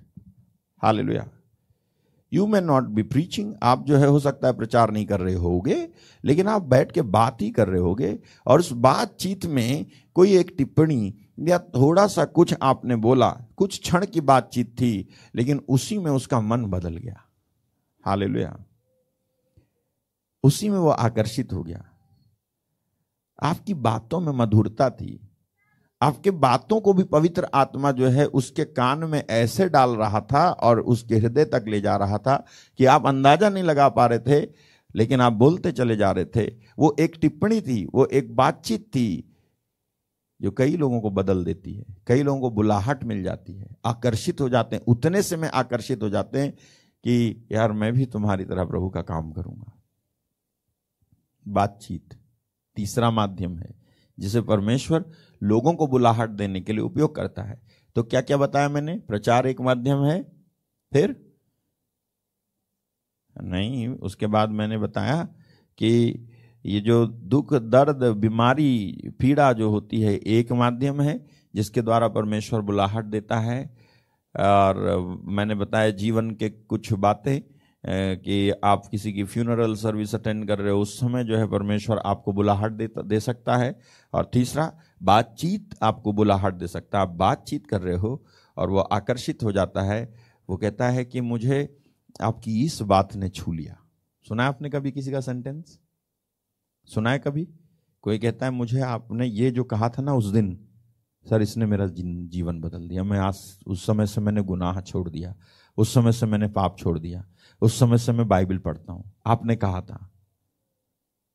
हाल कई बार ऐसा होता है, प्रचार हो रहा था प्रचार में केवल एक बात उस व्यक्ति को बदल डालती है। और वो कहता है, आपने उस समय ये कहा था। मैं भूल गया हूँ कह करके, लेकिन उसको याद है, क्योंकि वो उससे बदला है। जो चीज़ आपको बदलती है, आप उसे भूलते नहीं हो। तो बुलाहट आपको मिलती है। तीसरा तीसरी वजह जो है या वो, वो माध्यम जो है जिसको परमेश्वर उपयोग करता है बुलाहट देने के लिए वो है बातचीत। इसलिए बात किया करो यीशु के नाम से बात किया करो किसी किसी से। हाले लुया हाले लुया हाले लुया मुझे आज भी याद है याद है उत्तराखंड में एक रिक्शे वाले को मैंने रिक्शे वाले को कैसे बातचीत की थी। मैं बैठा उसके रिक्शे में और मैंने उसको बोला कि भाई फला फला जगह ले चलो। मुझे वहीं जाना था तो मैं उसको कहा तो वो लेके चलने लग गया। तो मैंने पूछा, तुम्हारा नाम क्या है? तो उसने बोला, सुंदर। तो मैंने कहा, यार, तुम्हारा नाम बहुत सुंदर है। तुम्हारा नाम ही सुंदर है। बोले हाँ सर माँ बाप ने रखा था। माँ बाप तो रहे नहीं। रिक्शा चलाता हूँ थोड़ा मोड़ा मिल जाता है। इससे अपना गुजर बसर हो जाता है। तो मैंने कहा तुम्हें मालूम है, परमेश्वर हमको थोड़े मोड़े में नहीं रखना चाहता, परमेश्वर तो हमको बहुत ऊँचा उठाना चाहता है। तो उसने कहा कि, कहाँ भैया, कुछ को उठाता है वो, कुछ को तो ऐसी, हम लोग तो ऐसी पड़े रहते हैं। मैंने कहा, नहीं, तुम्हारी समझ को अगर ठीक करोगे तो तुम भी ऊपर जा सकते हो, क्योंकि तुम्हारी स्थिति में मैं भी था। तुम तो रिक्शा चला रहे हो, मैं तो साइकिल चलाता था। ऐसे बातचीत करते करते करते करते मैंने उसे यीशु मसीह के बारे में बताया। और यीशु मसीह के बारे में बता करके मैंने उसे छोड़ दिया। मेरे को मालूम नहीं था कि कभी दोबारा मुलाकात हो पाएगी कि नहीं हो पाएगी। पंद्रह बीस दिन बीत गए और, ये व्यक्ति मुझे फिर से मार्केट में मिला एक दुकान के अंदर। तो मैंने कहा, तुम यहाँ क्या कर रहे हो? तुम्हारा रिक्शा कहाँ गया? तो बोलता है, भैया, उस दिन जो आपने बात कही ना, उसने मेरा जीवन बदल दिया और मैंने जो है इस दुकान में काम करना शुरू कर दिया। यहाँ मुझे रिक्शा चलाने से ज़्यादा पैसे मिलते हैं और अब तो मैं अपनी भी दुकान करने की सोच रहा हूँ। मैंने कहा, यार, कहा जा रहा है ये? किधर जा रहा है? इतनी जल्दी प्रभु? तो मैं वो याद कर रहा था रिक्शे में बैठा था, मैं बात ही कर रहा था बस। उसको एक बात ने कहीं छू लिया। हालेलुया शिप्रा एक्सप्रेस जो सागर मध्य प्रदेश से होकर के जा रही होती है इंदौर। हाँ तो जो है मैं उसमें बैठा, मेरे साथ में कोई नहीं था। और मैं उनका नाम भूल गया हूँ, बहुत बताया करता था पहले। तो जो है मैं उनके साथ, मैं बैठा, कोई था नहीं। टीटी वगैरह कोई और दूसरा कोई था नहीं तो मैं बैठा उनके साथ बातचीत, उन्होंने मुझे छेड़ दिया कि आप कौन हैं, कहाँ हैं। हुआ ये कि जब वो इलाहाबाद से गाड़ी निकली तो एक ब्रिज पड़ता है जो गंगा के ऊपर से जाता है तो उन्होंने वहाँ पर जो है एक पैसा फेंक दिया। तो मैंने कहा कि ये आपने क्या किया? ऐसे क्या होता है ये? तो बोले, ये मेरी श्रद्धा है। मैंने कहा, आपकी श्रद्धा का सम्मान सर आँखों पर, आपकी श्रद्धा। लेकिन आपको मालूम है, आपकी श्रद्धा में आँखें भी होनी चाहिए? तो मेरी ये बात सुन करके वो थोड़ा सा रुक गए और मुझसे पूछने लगे, आप कौन? क्या तो? मैंने अपनी गवाही बताई किस तरह से मेरे पिताजी इसी प्रकार की श्रद्धा रखते थे, लेकिन ठीक फिर भी नहीं हो पाए थे। लेकिन यीशु मसीह पर जब श्रद्धा रखी तो वो ठीक हो गए। हालेलुया। इस बात ने और भी ज़्यादा उनके मन को मेरे को सुनने के लिए खोल दिया और मैं सुनाता गया सुनाता गया। गाड़ी इलाहाबाद से निकल करके आगे के कई स्टेशन पार करती हुई चली गई और जब मेरे उतरने का वक्त आया तब तक वो विश्वासी बन चुके थे। उन्होंने अपना जीवन उसी समय बातचीत के दौरान यीशु मसीह को दे दिया। मैंने तो कोई गाना गा के प्रचार भी नहीं किया। मैंने तो आँखें बंद करके ये भी नहीं कहा कि हे पवित्र आत्मा मुझे यूज़ कर। लेकिन पवित्र आत्मा उस बातचीत में उपयोग कर रहा था मेरे को। मेरे को भी नहीं मालूम था कि क्या ये ऐसा हो जाएगा। डरते डरते कई सारी चीज़ें मैं बोलता गया, लेकिन हिम्मत करके बोलता गया और अंत में उन्होंने अपना जीवन यीशु मसीह को दे दिया और यीशु मसीह को अपना प्रभु स्वीकार कर लिया। घर के अंदर पूर्वजों के बनाए हुए कई स्थान थे, उसके बावजूद भी उस व्यक्ति ने ट्रेन, चलती ट्रेन के अंदर अपना दिल यीशु मसीह को दे करके आँखों में आँसू भर करके कहा, मैं बहुत बड़ी समस्या का शिकार हूँ। आपकी बातों से मुझे ऐसी शांति मिली है जो कभी मैंने पाई नहीं है। मैंने कहा, इनका नाम है यीशु मसीह। इनको ग्रहण कर लो तो तुम्हारी अशांति जो तुम्हारे अंदर है, उसके बदले में यही तुमको छुटकारा देंगे, उद्धार मिल जाएगा तुमको। मैंने कहा, मरने से पहले उद्धार मिलना बहुत ज़रूरी है। ज़िंदगी बदल गई, ज़िंदगी दे दी, उन्होंने बाद में कई बार उन्होंने फ़ोन किया। मैं उनके लिए प्रार्थना करता रहा उन्होंने अपने परिवार के लोगों को भी विश्वास में लाने की जिद बाँध रखी थी। मुझे उसके बाद मालूम नहीं क्या हुआ, लेकिन मैंने देखा कैसे बातचीत लोगों के, लोगों को छू लेती है। हालेलुया। मैं प्रार्थना करता हूँ तुम्हारी बातचीत भी अनोइंटेड हो जाए। तुम्हारी बातचीत तक परमेश्वर का आत्मा, उसमें समाया रहे बातों बातों में परमेश्वर का राज्य आ जाए। हालेलुया। हालाँकि हालाँकि बातों में परमेश्वर का राज्य नहीं है, लेकिन परमेश्वर की बातें परमेश्वर के राज्य की बातों में उसका राज्य ज़रूर है। हालेलुया। ठीक है? चौथी चीज़ जिसका उपयोग परमेश्वर करता है, किसी को विश्वास में लाने के लिए, वो है पढ़ना। सॉरी, बुलाहट देने के लिए, वो है पढ़ना। इसलिए आप देखोगे कि लोगों ने केवल माइक पकड़ के प्रचार नहीं किया है, लेकिन पढ़ने की वस्तुएँ भी बांटी हैं। हालेलुया। हमारे साइड में एक मेला लगा करता था, अभी भी लगता है शायद? हाँ। तो चैत के महीने में लगता है। तो वो मेला में हम घूमने जाते थे। हमारा तो जो है मकसद होता था झूला झूलेंगे और मौत का कुआँ देखेंगे और ड्रैगन के ऊपर बैठ जाएँगे। हम उसको बोलते थे, वो नाव को बोलते थे, ड्रैगन को, कि उसका मुँह ऐसे बना रहता था। बोलते थे, इसमें बैठ जाएँगे। और शेर देखेंगे, सर्कस देखेंगे, चाट खाएँगे, हलवा खाएँगे, पराठा खाएँगे, वगैरह। ये सब और, ये सब जाते थे और वहीं पर गेट के, बिल्कुल उस मेले के गेट के वहीं पर कुछ लोग खड़े रहते थे जो कुछ बांटते थे, कुछ ट्रैक्स कुछ पेपर बांटते थे। एक दिन वो पेपर मैंने, मेरे मेरे को भी मिला और मैं ये सोचने लगा, आखिर ये क्या है? ये क्या चीज़ है? हाल 2004 में मैं विश्वास में आया, लेकिन उससे पहले से परमेश्वर मेरे को बुला रहा था। फ़र्क इतना था, मैं जान नहीं पाया। वो ट्रैक्स मेरे हाथ में आया तो मैंने कहा, लाओ, मैं पढ़ूं। तो उस पर सबसे पहली जो हेडिंग थी, वो यही थी, यीशु आपसे प्रेम करता है। वो यीशु यीशु आपसे प्रेम करता है। मैं जानता ही नहीं था यीशु प्रेम कर यीशु कौन है जो प्रेम करता है? लेकिन जब मैं उसको पढ़ने लग गया तो मुझे बातें अच्छी लगी। बातों से सुकून मिलने लगा। लेकिन फिर भी मैंने उसे पढ़ा और उसके बाद कोई दोस्त आ गया ए, चले तो वो छोड़ के फिर मैं उधर चला गया। लेकिन थोड़ी देर के लिए मैं उसमें जो है घुस गया। पढ़ना इसलिए लोगों ने केवल माइक पकड़ के प्रचार ही नहीं किया, बल्कि कुछ ऐसी चीज़ें बांटी जो पढ़ने, पढ़ सकें। आज भी आप देखो प्रभु के दास लोग बुक लिखते हैं, जिससे कि लोग पढ़ें। वो बाइबल बांटते हैं, जिससे कि लोग पढ़ें। वो बाइबल छापते हैं, जिससे कि लोग पढ़ें। और मुझे लगता है कि बाइबल से महान साधन या बाइबल से महान बुक और किताब और कोई नहीं है। जिसको पढ़ना चाहिए किसी को। हालेलुया। तो पढ़ना अक्सर लोगों को बुलाहट देता है। बाइबल का पढ़ना, वचन का पढ़ना अक्सर लोगों को बुलाहट देता है। यदि हम लोगों को इस वचन को पढ़ने के लिए प्रेरित कर सकें तो हमारे पास बहुत ही उत्साहजनक संकेत मिलेंगे इस बात के कि इसका जीवन बदल जाएगा। उत्साहजनक संकेत मिलते हैं। क्योंकि क्या होता है जब कोई बताता है तो व्यक्ति के अंदर सवाल पैदा होते हैं और उन सवालों में वो उलझ जाता है। लेकिन जब कोई पढ़ता है तो उसके अंदर एक मानसिकता ये होती है कि यहाँ कोई है नहीं जिससे वो सवाल पूछ सकता है।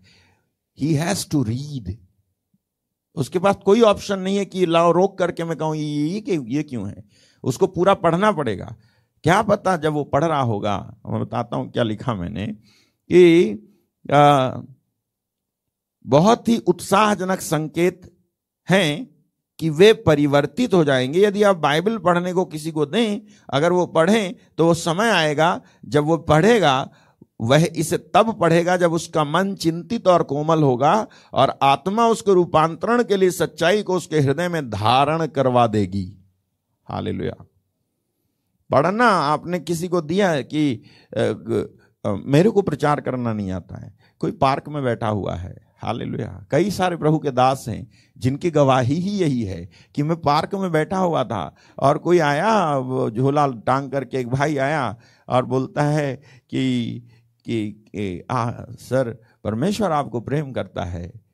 तो वो मेरी तरफ़ देखने मैं उसकी तरफ़ देखने लग गया। ये क्या बोला? परमेश्वर प्रेम करता है। और उसके बाद में उसने कहा ये लीजिए इस बुक में, इस बुक को पढ़ना, इसमें ज़्यादा आपको पता चलेगा। मैंने उसको, उसकी ओपिनियन और उसके विकल्प पे छोड़ दिया और उसके हाथ में किताब दे करके मैं चला गया। वो कल को पढ़ने लगा, परसों पढ़ने लगा और पढ़ते पढ़ते उस प्रचारक से, वो आज भी जो है स्ट्रीट प्रीचर है और ये स्टेज पे प्रीचिंग कर रहा है। ये जिसको वो बाइबल दे करके गया था। हाल कैसे? पढ़ना जो है लोगों के, पढ़ने से लोगों को बुलाहट मिलती है। परमेश्वर उनको, उनके मन में बातें करता है। मैंने कहा ना, पवित्र आत्मा है ये। मेन तो पवित्र आत्मा है।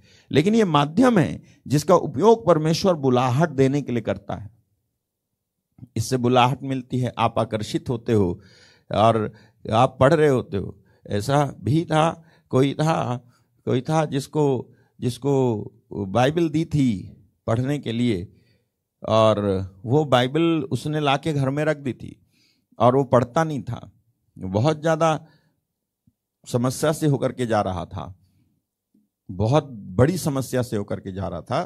तो जिसने बाइबल दी थी, उसने उसको बोला था कि जब तू बहुत बड़ी समस्या से होकर के जाए तो इसको खोल के पढ़ना। और नया नियम था। तो एक दिन ऐसी वो बिस्तर पे लेटा हुआ था और बाइबल ऐसे रखी हुई थी उसकी, और वो लेटा लेटा सोच रहा है कि कल का दिन तो मैं मर जाऊँगा, क्योंकि इससे तो निकलना संभव है, मैं नहीं निकल सकता हूँ। इम्पॉसिबल और ऐसे करके उसकी निगाह गई और वो बाइबल को लिखा था, पवित्र बाइबल, नया नियम, ऐसे। तो उसको याद आई, जैसे उसने देखा वो किताब, उसको याद आया, वो व्यक्ति जिसने दे करके कहा था, जब तू बहुत बड़ी समस्या से होकर के जाएगा तो एक बार इसे पढ़ लेना। तो उसने कहा, मरना तो है ही, लाओ मैं इसको उठा करके पढ़ता हूँ। तो उसने उठाया, जैसी उसने उठाया और जैसी उसने खोला तो मती ग्यारह अट्ठाईस का वो वचन पढ़ रहा था कि, हे थके मांदे और बोझ से दबे लोगों, तुम सब मेरे पास आओ, मैं तुम्हें विश्राम दूँगा। ये बात उसके सीने में उतरती चली गई। आँखों से आँसू बहने लगे। कोई ध्वनि सुनाई नहीं दी, कोई आवाज़ नहीं आई। कोई सेंसेशन कोई फीलिंग नहीं, लेकिन ये पूरी तरह से उसमें डूब गया और आगे बढ़ता गया, तुम अपनी आत्मा में विश्राम पाओगे। और पढ़ता गया उसको, और गिरा, और पढ़ता गया पढ़ता गया, और पूरी रात हो गई पढ़ते पढ़ते सुबह उसने अपने जान देने का डिसीज़न बदल दिया और यीशु को अपना दिल दे करके कहा, तूने वचन दिया, तेरे इसमें लिखा हुआ है कि थके मांदे और बोझ से दबे हुए लोगों, तुम मेरे पास आओ, मैं तुम्हें विश्राम दूँगा। तू मुझे विश्राम दे और मेरी समस्या से मुझे निकाल ले।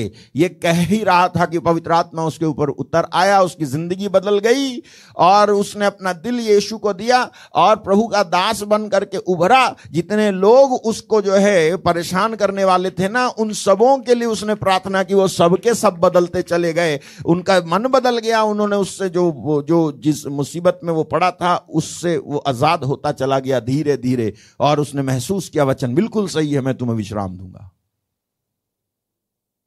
केवल वो कोई दे गया था, बोल गया था इसको पढ़ना। बुलाहट। आप क्या कर दो, आपका क्या करना किसी को बुलाहट दे जाएगा, आपको नहीं मालूम है। लगे रहो, दिन और रात लगे रहो, छोड़ो मत। हाल और पांचवी, पांचवा जो माध्यम है जिसे परमेश्वर उपयोग करते हैं बुलाहट देने के लिए, वो है पवित्र आत्मा। पवित्र आत्मा लोगों को प्रेरित करके और सुनना एक एक बात इसकी। और कुछ अदृश्य तरीके से उनके स्वयं के प्रतिबिंबों या उनके स्वयं के दिमाग के संचालन को निर्देशित करके मसीह के राज्य की बुलाहट देता है। पवित्र आत्मा। किसी तरह वह हमारे किस तरह से वो हमारे अज्ञात विचारों को पिछले जीवन की ओर मोड़ देता है, भूले हुए कार्यों और योजनाओं को याद कराता है, पुराने पापों का स्मरण कराता है और अपराध की स्मृति से मन को सचेतन, सचेतना मतलब अब अपराध बोध से भर देता है और पश्चाताप की स्थिति को पैदा करके पछताने के लिए प्रेरित कर देता है। ये केवल और केवल एक ही है जो कर सकता है, वो है पवित्र आत्मा। हालेलुया। ये जो है यही एक, ये एक तरीका है जिसको परमेश्वर उपयोग करता है। अक्सर जब आप प्रचार कर रहे होते हो, तब ये पवित्र आत्मा ये काम कर रहा होता है, जिसको लोग समझ नहीं पाते लेकिन वो यही कर रहा होता है लोगों के मनों में जा कर के, किस तरह से उनके दिमाग के संचालन को मसीह के राज्य की ओर निर्देशित कर देता है। और जो है वो उधर चले जाते हैं और फिर फिर जो है अज्ञात विचारों को पिछले जीवन की ओर मोड़ देता है और भूले हुए काम याद आने लगते हैं, योजनाएँ याद आने लगती हैं, जवानी के गुनाह और पाप याद आने लगते हैं, घृणा होने लगती है और जब ऐसा हो रहा होता है तो यही पवित्र आत्मा प्रेरणा देता है कि पछता ले यीशु मसीह, बिल्कुल तुझे अपना लेंगे। अभी अपना लेंगे पश्चाताप पश्चाताप कर ले। और व्यक्ति पछताता है और यीशु मसीह उसे ग्रहण कर लेते हैं। और इस तरह से उस दिन से उसकी ज़िंदगी बदल जाती है। वो यीशु के लिए जीने लगता है, बाइबल पढ़ने लगता है, संगति में जाने लगता है, गीत गाने लगता है, ढूँढने लगता है, परमेश्वर उसको मिलने लगता है। मिल गई बुलाहट। हाल और क्या चाहिए? ये माध्यम है। और इसके अलावा बहुत सारे माध्यम हैं। देर हो गई थी। इसलिए दौड़ दौड़ के ये सब लिख करके और मन में रख करके आ गया। सोच भी नहीं पाया था, लेकिन धन्यवाद, पवित्र आत्मा का, जिसने यहाँ पर सब कुछ दे दिया। हा ले लो हाल सुन रहे हो आप?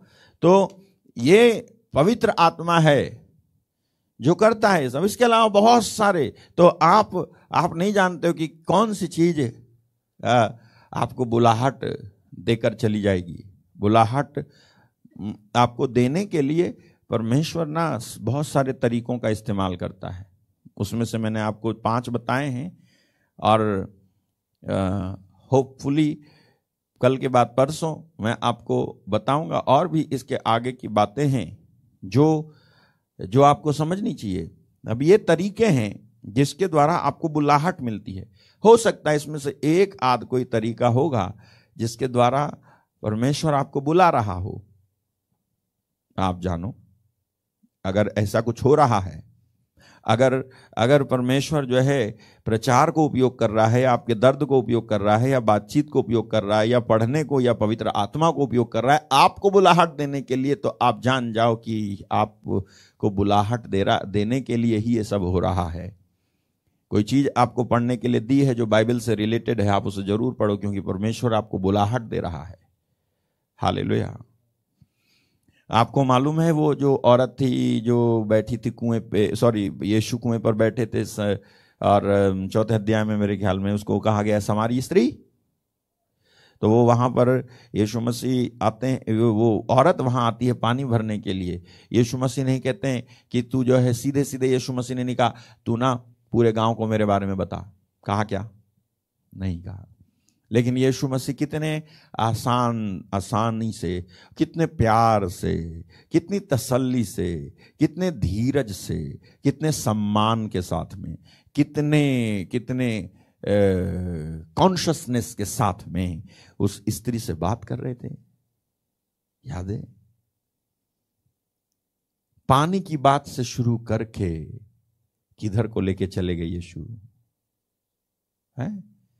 पानी से शुरू करके कैसे यीशु मसीह उसकी ज़िंदगी की बातों को उकेरने लगे।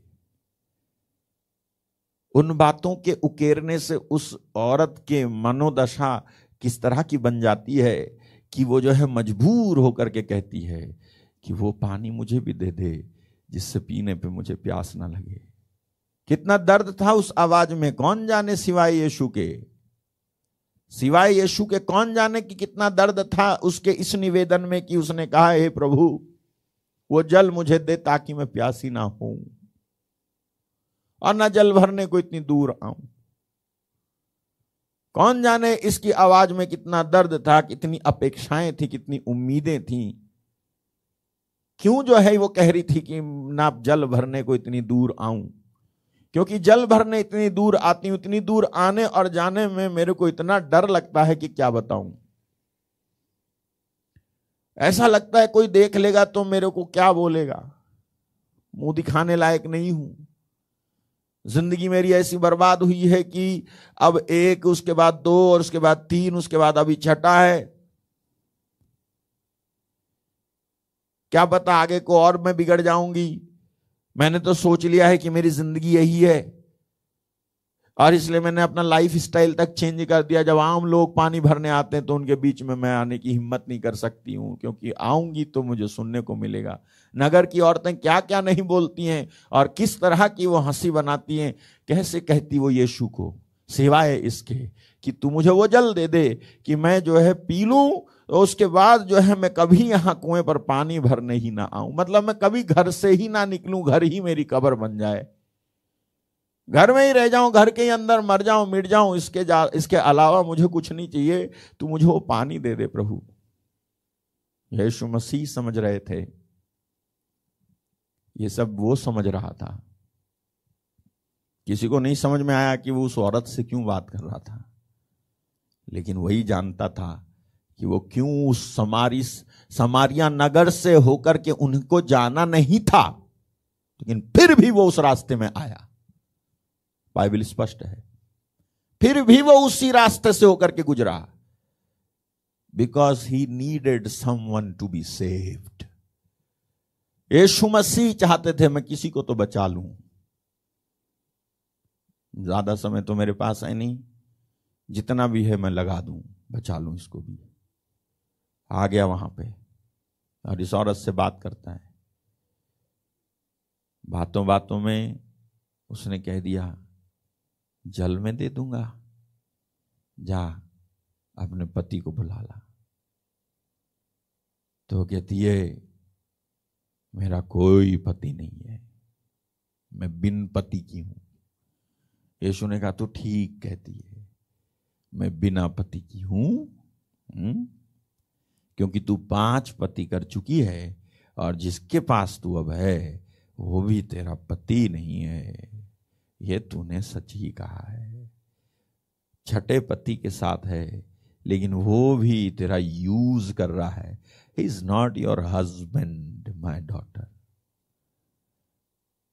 वो तेरा हस्बैंड नहीं है। He is just using you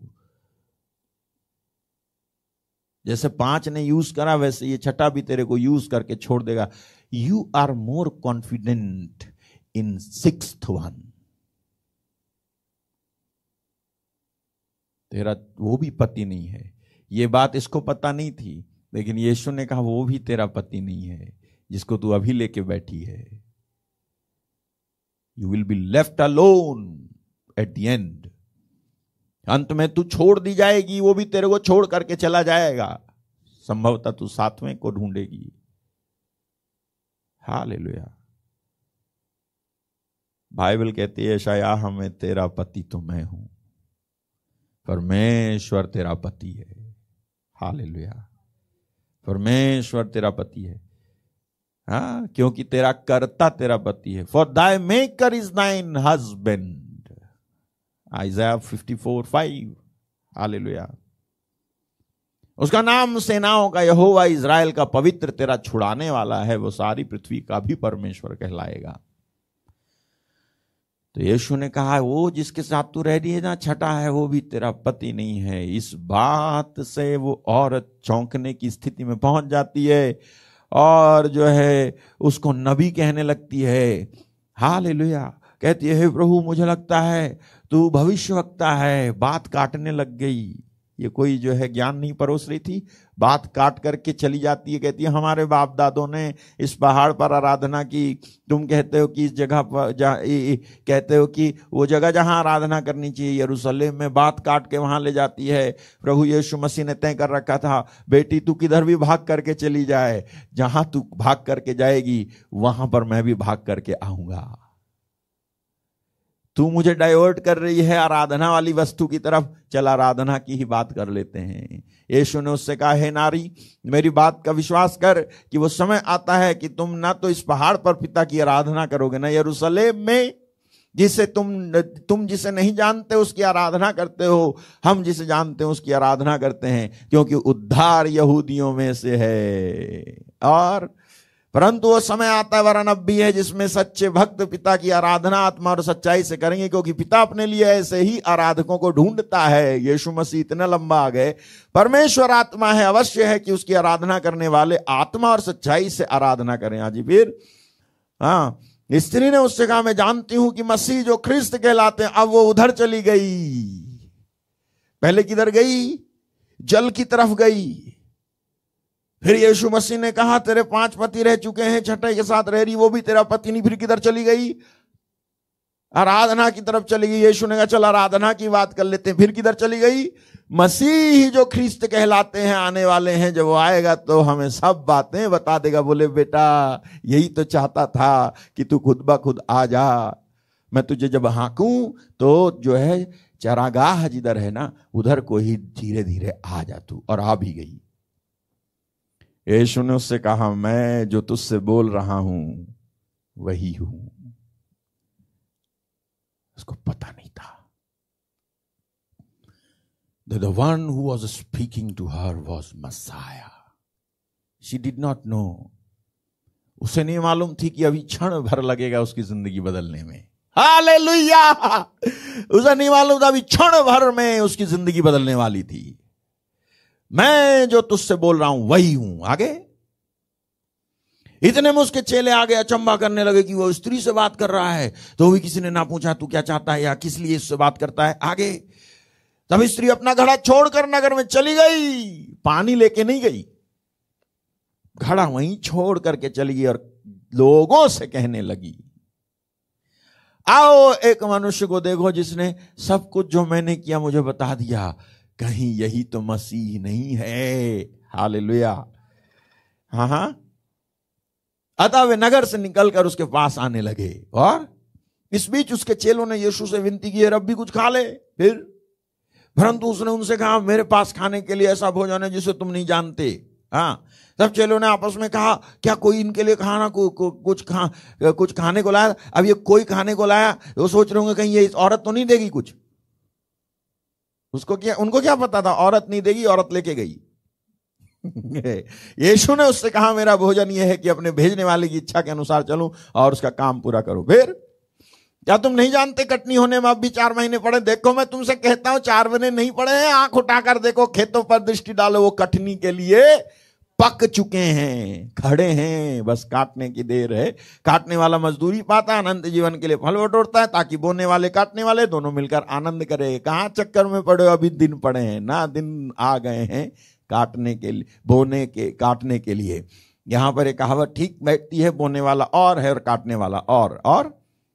मैंने तुम वो खेत काटने के लिए भेजा जिसमें तुमने कोई परिश्रम नहीं किया, दूसरों ने परिश्रम किया, तुम उनके परिश्रम के फल में भागी हुए। आगे? हाँ? उस नगर के बहुत से समारियों ने उस स्त्री के कहने से यीशु पर विश्वास किया। और क्योंकि उसने ये गवाही दी थी, उसने सब कुछ जो मैंने किया, मुझे बता दिया। हाल आगे। इसलिए जब ये समारी उसके पास आए तो उससे विनती करने लगे कि हमारे यहाँ रह, अतः वह वहाँ दो दिन तक रहा। आप मुझे बताओ, ये क्यों कह रहे थे? विनती करने लगे कि हमारे यहाँ रहे? क्योंकि ना केवल उसने उस स्त्री का जो कुछ उसने किया था बता दिया था, बल्कि बाकी लोगों का भी बता दिया था यीशु ने। नहीं तो केवल एक का बताया और दूसरे का नहीं बताया तो क्या वो कहते, विनती करते कि रह जा? उनको और जानने की इच्छा थी कि ये जो सबका बता देते हैं, इनको यहीं रोक लेते हैं। ये और बता देंगे। अबे तुम सबको नहीं जानना, इसमें दो दिन लगेंगे। हाल लोहिया दो दिन लगेंगे, तब सबका बता देंगे, क्योंकि इतनी भीड़ भी तो है। हैं? बारह चेले तो इस लायक नहीं थे कि वो भी बैठ जाते बताने सबका। एक ही लायक थे यीशु मसीह तो यीशु मसीह सबका बताते थे। और सबने अपनी ज़िंदगी यीशु मसीह को दे दी, ठीक वैसे ही, जैसे उस औरत ने दे दी थी। आप देखो यीशु मसीह को कि किस तरह से यीशु मसीह बस आसान से तरीके से सुसमाचार सुनाने में सफल हुए। हाल कैसे उस स्त्री की ज़िंदगी बदल गई? कैसी थी ना वो औरत? कितनी बेकार थी यार कैसी थी? फिर भी बड़े प्यार, बड़े आदर, बड़े सत्कार, बड़े धैर्य, बड़े सौम्यता से, बड़ी गहराई से ध्यान रखते हुए कहीं इसको चोट ना लग जाए। सत्य जब मैं प्रकट करूँ तो कहीं इसको चोट ना लग जाए, फिर भी जो है उसने सफलता हासिल की, यीशु मसीह ने सत्य प्रकट किया, उसको चोट नहीं लगी, उल्टे वो इतनी मज़बूत हो गई कि जाके बताती है सबको, मुझे मसीह मिल गए। तुम भी देखो, आओ आके देखो, एक मनुष्य को। सब आ गए। और निवेदन करते हमारे यहाँ रहे तो वो दो दिन और रह गया। कहाँ रह गया? दो दिन समारिया में। यहूदी ओके यीशु मसीह समारिया में रह गए। ये जो है, इतिहास रचने, रच देने जैसा था क्योंकि यहूदी और समारी आपस में मिलते नहीं थे। हम्म आगे जी। उसके वचन के कारण और भी बहुत से लोगों ने विश्वास किया। उसके वचन के कारण, यीशु के वचन के कारण, यीशु के वचन के कारण और भी लोगों ने विश्वास किया, बहुत से लोगों ने विश्वास किया। हाल कौन सा वचन? पोल खोल देने वाला वचन। लोग ऐसे देखते रहते तो यीशु मसीह बोल देते थे, तेरा ये तेरा ये तेरा ये तेरा ये। आँखों में आँसू आ जाते थे, दिल पसीज जाता था, लोग बदल जाते थे। और उनके अंदर जो यहूदी और समारियों की जो दीवार थी ना, वो दो दिन में ढह गई। हम्म। इस तरह से कहा, अब हम तेरे कहने ही से विश्वास नहीं करते, हमने आप ही सुन लिया। हमने खुद आप ही सुन लिया है और जानते हैं कि यही सचमुच जगत का उद्धार करता है। पूरा गाँव यीशु मसीह में आ गया। हाल पूरा गाँव मेरे भाई मेरी बहन आप देखो कि, कि, कि किस तरह से परमेश्वर माध्यम उपयोग करता है। कैसा कौन सा माध्यम उपयोग करके यीशु मसीह इस स्त्री की जीवन में चले गए? हाल हम्म? बात ही तो कर रहे थे बातों बातों में अपने आप ही को दे दिया यीशु मसीह ने उस औरत को। यीशु मसीह लेके चली गई यीशु को गाँव के अंदर। यीशु मसीह अभी भी कुएँ पर थे लेकिन वो गाँव के अंदर लेके चली गई यीशु को। और कहती है मैंने जो किया, उसने बता दिया, आके देखो एक मनुष्य को। फिर बाद में रही होगी वो छठे के साथ में। पछताना लिया होगा उसने। माफ़ी ना मांग ली होगी। और अगर वो आया होगा तो मना कर दिया होगा कि आज से खत्म ये सब। ये नहीं चलेगा अब। मुझे मसीह मिल गया है। हाल अभी तेरे से मिलने की ज़रूरत नहीं मेरे को। मसीह मिल गया है। मेरी संतुष्टि उधर है। मेरी सहायता उधर है। क्या जो है, अब मैं ये करती थी। छी I have found my Messiah now I am free hallelujah may you found your Messiah मेरी प्रार्थना है, तुम भी यीशु मसीह को पा जाओ, अपनी ज़िंदगी उसको दे दो, और तुम्हारी ज़िंदगी भी बदल जाए, और तुम एक नई सृष्टि बन जाओ और परमेश्वर के बुलाहट के माध्यमों को समझो और उसकी ओर चले आओ। देर ना करो, क्योंकि अंत के दिनों में, अंत के दिनों में आप जी रहे हैं। जितना जल्दी हो सके उसे पहचानो और अपनी ज़िंदगी उसे दे दो। आलतू पालतू बातों में मन लगाना, दिमाग लगाना ख़त्म करके केवल उसके वचन को सोचने में चले जाओ और उसमें ध्यान लगाओ। प्रभु, आपको बहुत आशीष दे, मैं आपके लिए प्रार्थना करता हूँ। आप रिसीव करें। कल भी प्रार्थना करूँगा, कल उपवास प्रार्थना है। मेरे साथ जुड़ जाना। कल और मैं विशेष प्रार्थना करूँगा आप लोग जो बीमार, दुखी, परेशान, पीड़ित हैं, आप जुड़ सकते हैं, आपके प्रार्थना निवेदन भेज सकते हो और जो है मैं प्रार्थना करने जा रहा हूँ, अभी भी आप जुड़ सकते हो। कई बार मैंने पाया है मैं उपवास के दिनों में उतने बेहतर प्रार्थना नहीं कर पाता हूँ, कई बार थर्सडे को ही अच्छे से प्रार्थना कर देता हूँ। तो मैं सोचता हूँ कि ऐसी प्रार्थना तो मुझे उपवास के दिनों में करनी चाहिए, लेकिन नहीं हो पाता है। तो मैं जो है छोड़ देता हूँ अपने आप को उसके ऊपर। उपयोग करने वाला तो परमेश्वर है, ना जाने आज ही कोई ज़रूरतमंद था परमेश्वर ने मेरे अंदर बोझ डाला प्रार्थना करने के लिए, मैंने प्रार्थना की। आप रोज़ाना जुड़ो, मैं आपके लिए प्रार्थना करूँगा। और जब प्रार्थना सुनी जाए तो आप गवाही देना, मतलबी बन करके, प्रार्थना का उत्तर पा करके, भगौड़े मत बनना। ठीक है? मैं प्रार्थना करता हूँ आपके लिए।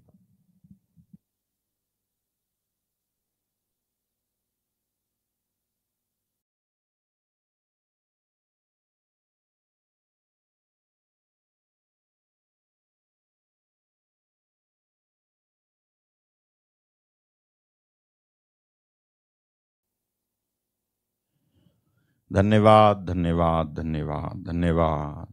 हालेलुया। धन्यवाद, पवित्र आत्मा। धन्यवाद, यीशु प्रभु। धन्यवाद।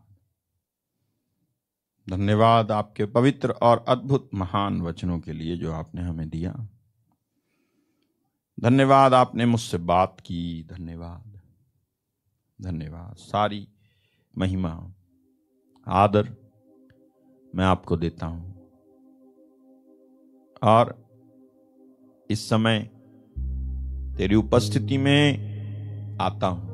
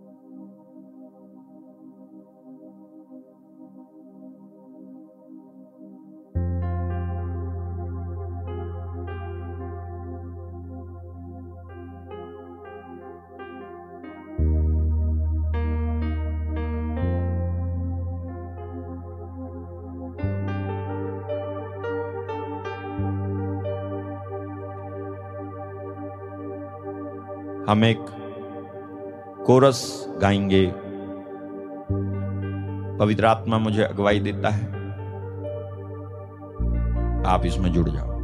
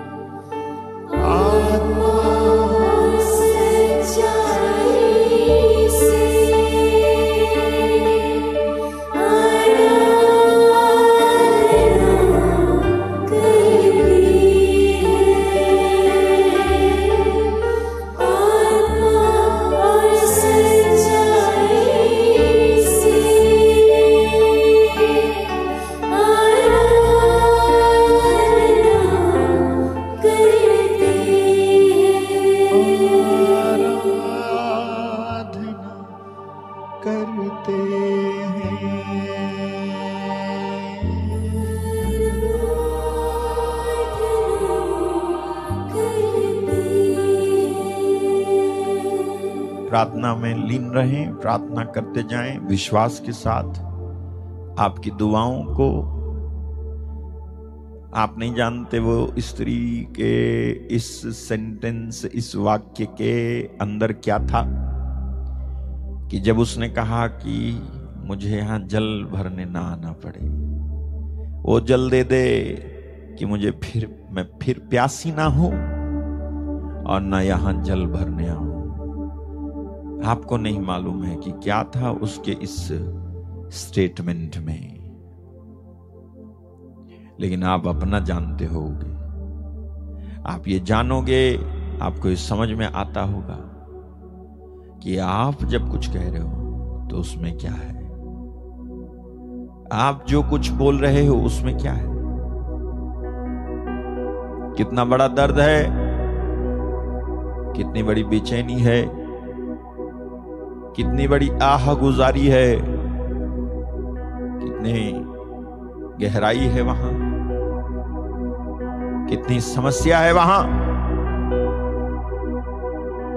आप नहीं जानोगे कि जब उस अंधे ने कहा था और पूरी ताकत से कहा था, हे दाऊद के पुत्र यीशु नाजरी मुझ पर दया कर आप नहीं जानोगे कि उसके इस वाक्य के अंदर क्या था, लेकिन आप अपना जानते हो। आप जान पाओगे जब आप अपना स्टेटमेंट रिलीज़ करते हो। आप जानोगे कि आप कितनी बड़े दर्द और पीड़ा से गुजर रहे हो। अब अपना दिल उसके सामने खोल दो। आप भी अपनी बात उसके सामने कह दो। वैसे जानते तो वो सब कुछ हैं।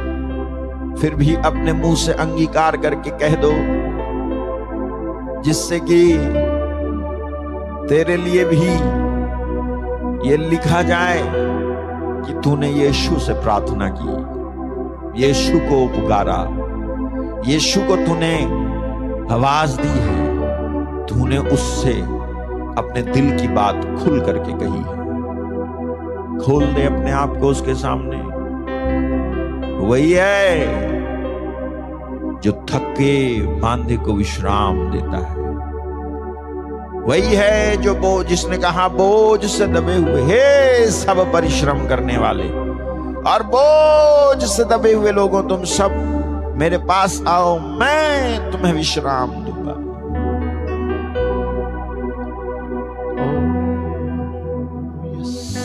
वही आज आपको विश्राम दे। आपकी वो गहरी गहरी बातें जो आपने मनुष्यों के सामने कही, लेकिन उनको नहीं लगा इसमें कुछ गहरा है। लेकिन आज परमेश्वर के सामने तू कह दे, अपना दिल उसके सामने खोल दे, बाइबल कहती है, भजन बासठ में लिखा हुआ है, मेरी प्रजा परमेश्वर से ही अपने दिल की बात खोल करके कहे।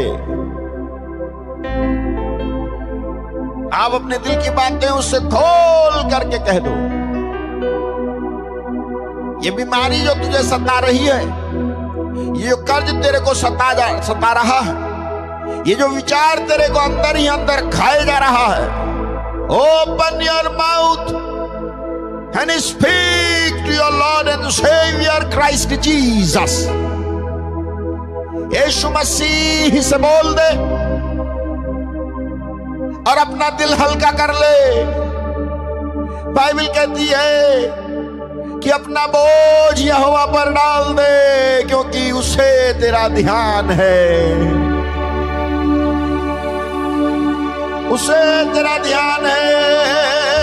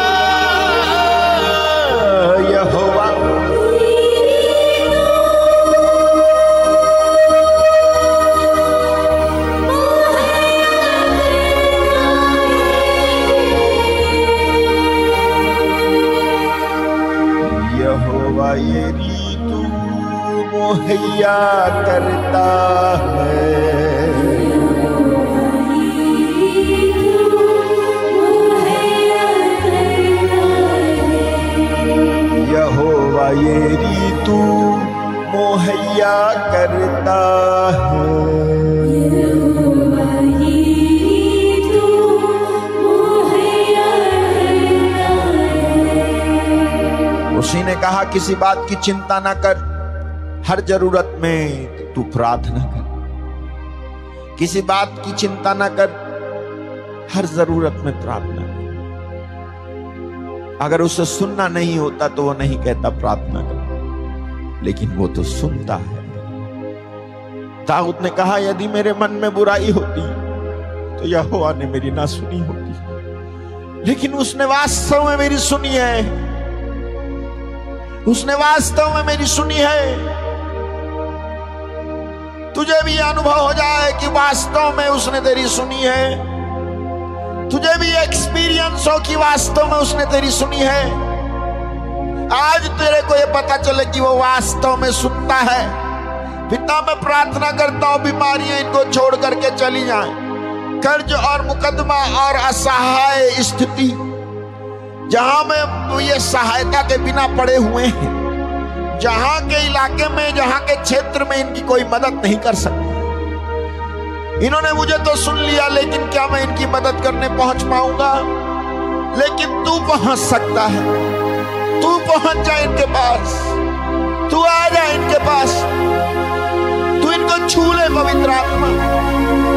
तू इनके हृदय से निकलती हुई इस प्रार्थना को देख, जो इनके हृदय की गहराई से चली आती है, जो इनकी आँखों के रास्ते होते हुए निकल रही है प्रार्थना तू सुन ले। और इनकी इनकी इनकी दुआओं का उत्तर दे। ये आशीषित हो जाए। ये बड़ी गवाही को लेकर के आ जाए। क्या हुआ होगा वो दिन जब पूरा गाँव यीशु पर विश्वास कर रहा था? जब सब लोग उस स्त्री को ही धन्य कह रहे होंगे, कभी वो स्त्री से बात नहीं करते होंगे। यही तो वजह थी कि वो कहती थी कि मुझे वो पानी दे दे, प्यासी ना हो कि मैं फिर कभी यहाँ आऊँ ना। मैं अपने घर में ही बैठी रहूँ, कभी मुझे शर्मिंदगी ना महसूस हो। वो जो कभी किसी के सामने नहीं आती थी, वो जो हमेशा शर्माती रहती थी वो जिसे पापनी है जो उल्टा है। जो बहुत ही व्यभिचारणी है के रूप में जानी जा रही थी। कितने सारे लोग कहते होंगे, ए बहन, हम सबके सब पापी हैं। हमने तुझे ही पापी समझ लिया था। लेकिन यीशु मसीह ने बता दिया, मेरे को भी जो उसने तेरे को बताया, मेरा भी बताया। मुझे भी मसीहा मिल गया। मुझे भी मसीहा मिल गया। वो मसीहा तुझे मिल जाए जो हम में से किसी से दूर नहीं। यीशु मसीह है उनका नाम। मैं प्रार्थना करता हूँ तेरे दिल का द्वार खुले इस समय। तेरी अंडरस्टैंडिंग खुले इस समय। तू उस मसीहा को ग्रहण कर सके जो मेरे पापों के लिए मरा गाड़ा गया और तीसरे दिन मुर्दों में से जी उठा। May you understand, may you receive that knowledge of your Messiah. मेरी प्रार्थना है कि तू उस मसीहा के ज्ञान को पावे। तू उसे अपना उद्धार करता करके ग्रहण कर। मेरी प्रार्थना है, उसके क्रूस पर का मरना तेरे लिए तरो ताज़ा हो जाए। उसके कब्र में रखा जाना तेरे लिए तरो ताज़ा हो जाए। उसका जी उठना महिमा के साथ तेरे लिए तरो ताज़ा हो जाए। पवित्र आत्मा के आए हुआ, आया हुआ दिन तेरे लिए तरो ताज़ा हो जाए। और तेरे बंधन जो है टूट जाए, चली हुई रस्सियों के समान हो जाए। कमज़ोर हो जाए वो बंधन जिन्होंने तेरे को बांधा, तेरे बुद्धि में, तेरे विचारों में, तेरे शरीर में, तेरे पास्ट में तेरे को बाँध के रखा है। मैं you O daughter of Jesus O son of God come out of that twisted situation in the name of Jesus. May the Holy Spirit bring you out of that situation, of your bad situation, तुम्हारी बुरी स्थिति से तेरे को निकाल लाए पवित्र आत्मा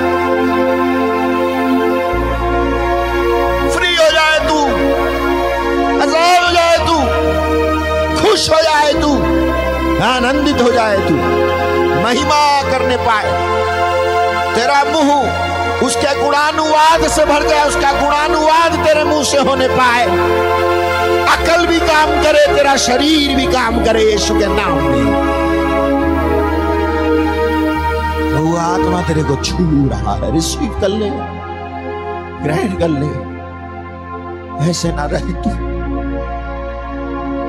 पुरानी बातें ना तो दोहराई जाए तेरी ज़िंदगी में। माँ सो खंडा खरा दा हंता तेरी खंडा करा सा हंता करा ला हंता हासा।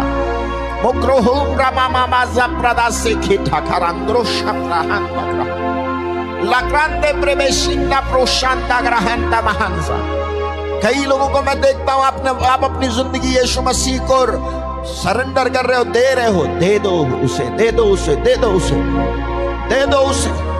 He is the author of life and author of faith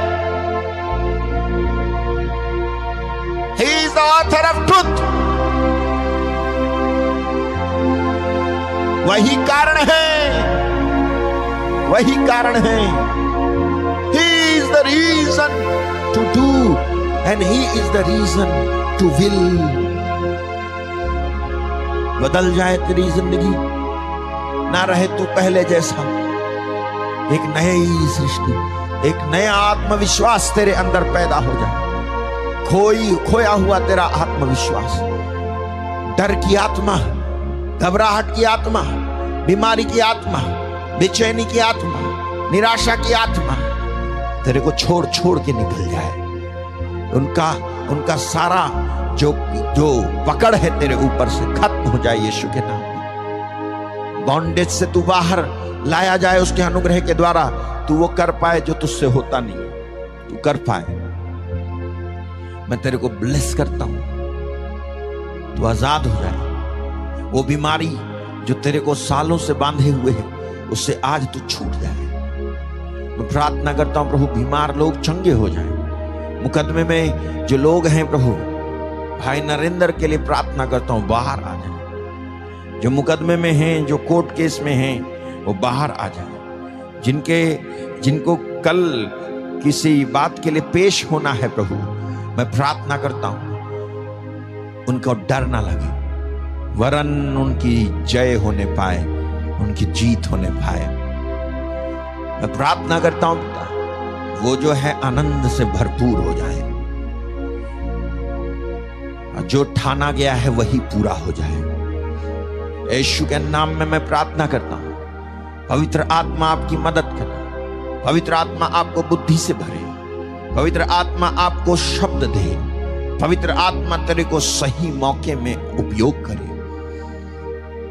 प्रार्थना करता हूँ, इस समय आप हर एक प्रॉब्लम से बाहर आ जाओ। हर एक समस्या से बाहर आ जाओ। निराशाएँ तुम्हें छोड़ करके चली जाए।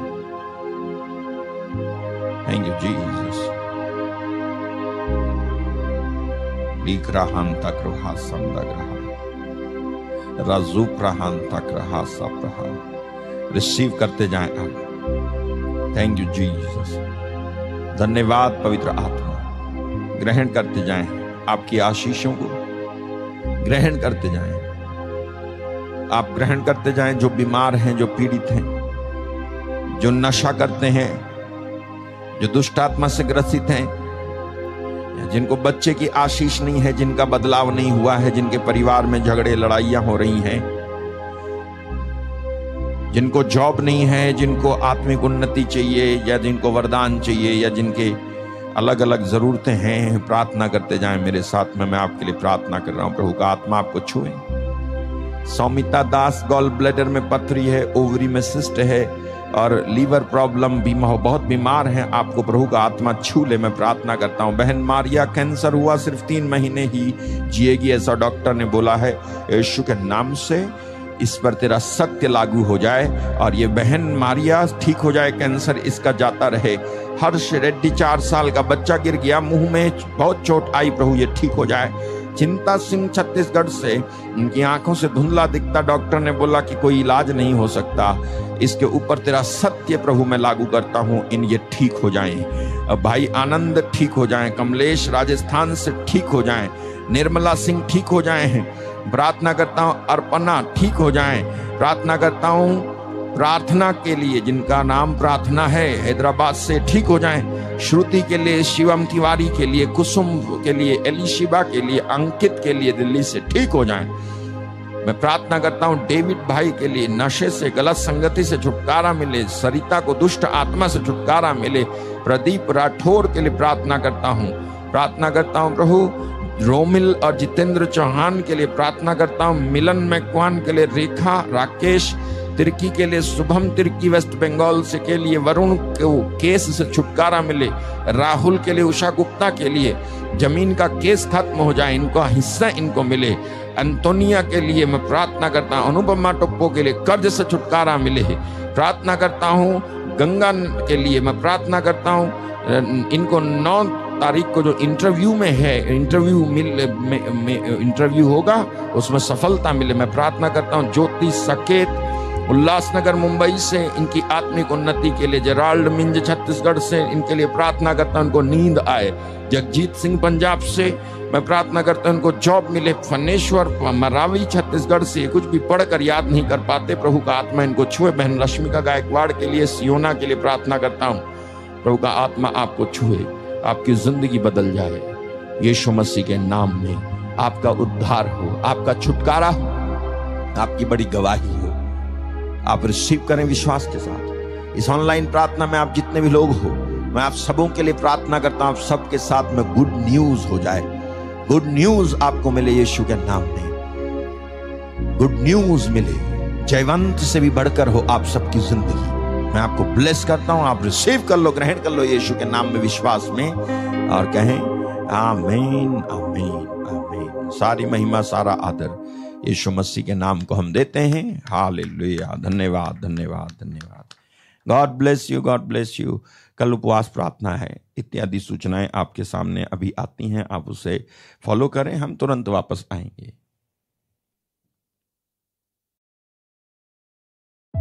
हम गाते हैं, ताली बजाते हैं। क्या ये आराधना नहीं है? क्या गाना सीखना और इंस्ट्रूमेंट सीखना सच्ची आराधना सीखने के बराबर है? स्तुति और आराधना एक दूसरे से संबंधित है, लेकिन इनके कार्य और अनुभव बहुत अलग है। स्तुति की शुरुआत हमारे द्वारा की जाती है, लेकिन आराधना परमेश्वर का प्रत्युत्तर है। स्तुति हमारा परमेश्वर के लिए घर बनाना है। आराधना परमेश्वर का आकार ठहरना है। स्तुति संतुष्टि का परिणाम है, लेकिन आराधना भूख का परिणाम है। आराधना, अपने आप नहीं, ये तो परमेश्वर पर निर्भर है। हम स्तुति के ज़रिए से आराधना में प्रवेश करना चाह सकते हैं, लेकिन ये परमेश्वर पर निर्भर है कि वह हमारी पहल का जवाब देगा या नहीं। सच तो ये है कि हम तब तक परमेश्वर की आराधना नहीं कर सकते, जब तक कि हम पहले उसकी स्तुति न कर लें। और ये स्तुति सच्चाई से होनी चाहिए। नए विश्वासी परमेश्वर से स्वास्थ्य, धन और समृद्धि चाहते हैं। थोड़े परिपक्व विश्वासी परमेश्वर से अभिषेक, शक्ति और वरदान और अनुग्रह मांगते हैं। फिर भी जिन्हें परमेश्वर खोज रहा है, वे सच्चे आराधक हैं। वे सामान्य मनुष्य नहीं, उन्हें परमेश्वर के मित्र के रूप में पहचाना जाता है। यही कारण है कि इब्राहिम, मूसा और दाऊद परमेश्वर के इतने घनिष्ठ मित्र थे।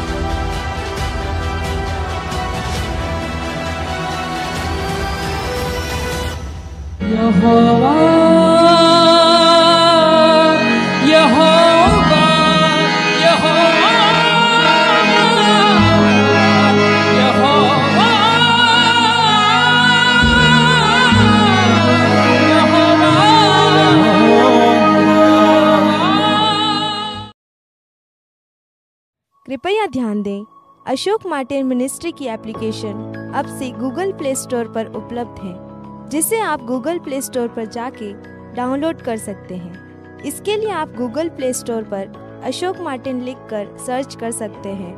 सर्च करने पर अशोक मार्टिन मिनिस्ट्री की एप्लीकेशन आपको मिल जाएगी, जिसे आप इंस्टॉल कर सकते हैं। इस एप्लीकेशन में आप अशोक मार्टिन मिनिस्ट्री की हर दिन की लाइव प्रार्थना, दैनिक आहार गीत और अन्य वीडियोस देख सकते हैं। आप इस दिए गए फॉर्म को भरकर अपने प्रार्थना निवेदन हमें भेज सकते हैं। इस एप्लीकेशन में आपको जोन रावत प्रे टावर, जो कि अशोक मार्टिन मिनिस्ट्री की मेन ब्रांच है, उसका पता लोकेशन सहित मिल जाएगा। दशमांश और भेंट भेजने के लिए आप इस आइकन पर क्लिक करें, गिव ऑफरिंग्स में जाएँ और इन डिटेल्स को फॉलो करें।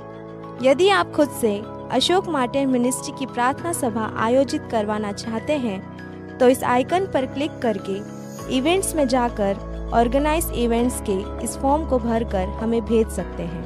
धन्यवाद।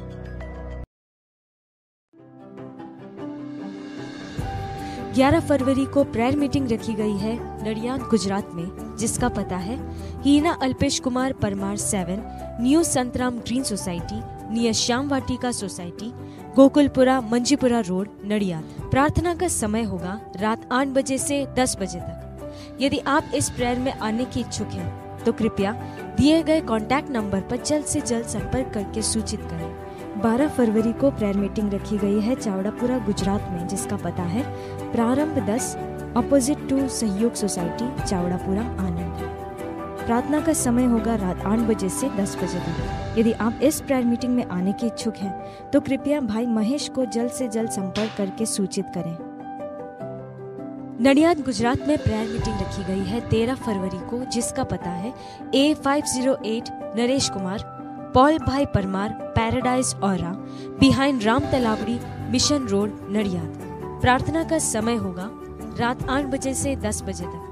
यदि आप इस प्रेयर मीटिंग में आने के इच्छुक हैं तो कृपया जल्द से जल्द भाई नरेश कुमार को संपर्क करें।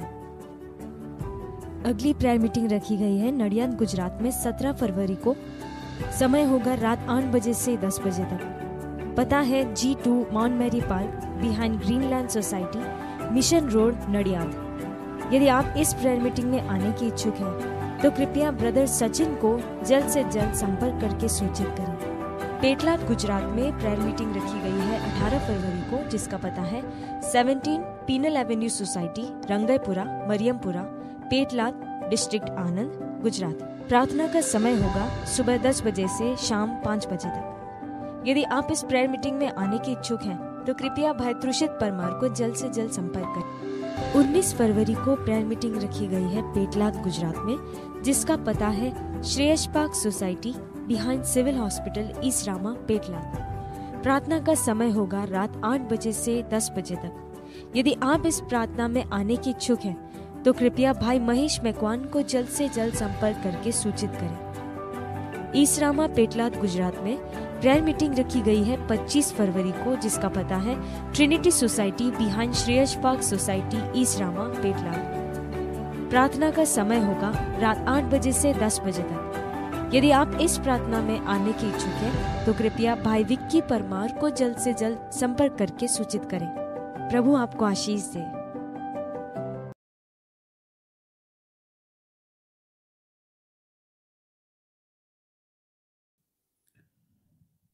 प्रभु आपको बहुत बहुत आशीष दे। आज की इस प्रार्थना में आप शामिल हुए। कल विशेष प्रार्थना हम करेंगे, उसमें भी आप शामिल हों। जाते जाते हम भाई कपिल के साथ में एक और भजन गा करके हम जाएँगे। प्रभु आपको आशीष दे। यीशु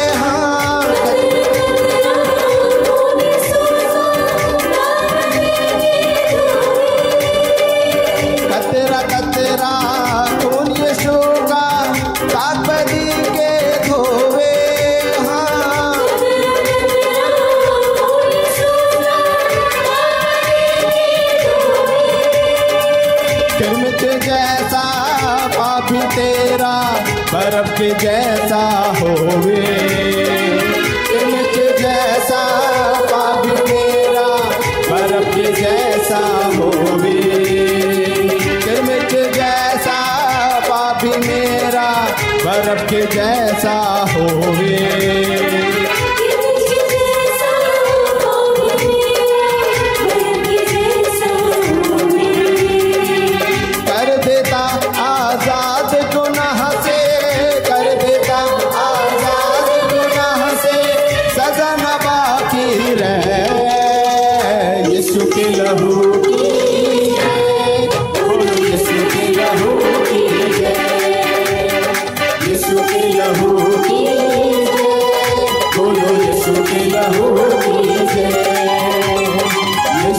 रहो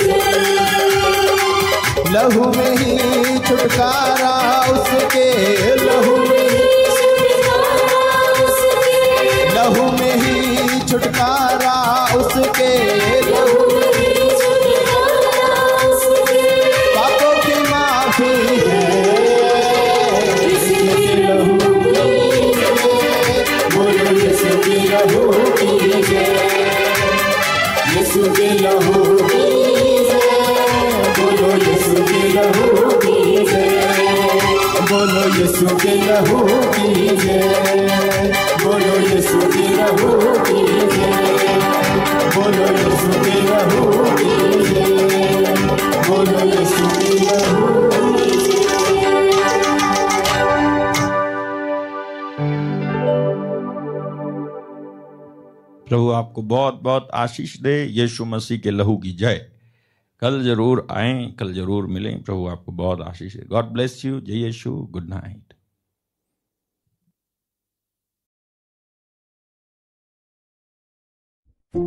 यदि आप इस प्रार्थना द्वारा आशीषित हुए हैं तो कृपया अपनी गवाही की वीडियो बनाकर WhatsApp number six three nine eight seven seven nine seven seven two पर भेजें। अपनी प्रार्थना निवेदनों को nine four five six five nine six three nine zero पर प्रातः साढ़े दस से दोपहर दो के बीच कॉल कर बता सकते हैं। स्क्रीन पर दिखाए गए ईमेल एड्रेस पर भी आप संदेश हम तक पहुँचा सकते हैं। यदि आप इस मिनिस्ट्री द्वारा सुसमाचार को फैलाने में आर्थिक सहायता करना चाहते हैं या आर्थिक रूप से बीज बोना चाहते हैं तो सामने दिए गए डिटेल पर ऑनलाइन या ऑफलाइन कर सकते हैं। भारत के बाहर से भेंट भेजने के लिए WhatsApp number six three nine eight seven seven nine seven seven two पर संपर्क करें। प्रभु यीशु मसीह की आशीष आप पर और आपके परिवार पर हमेशा बनी रहे। आमेन।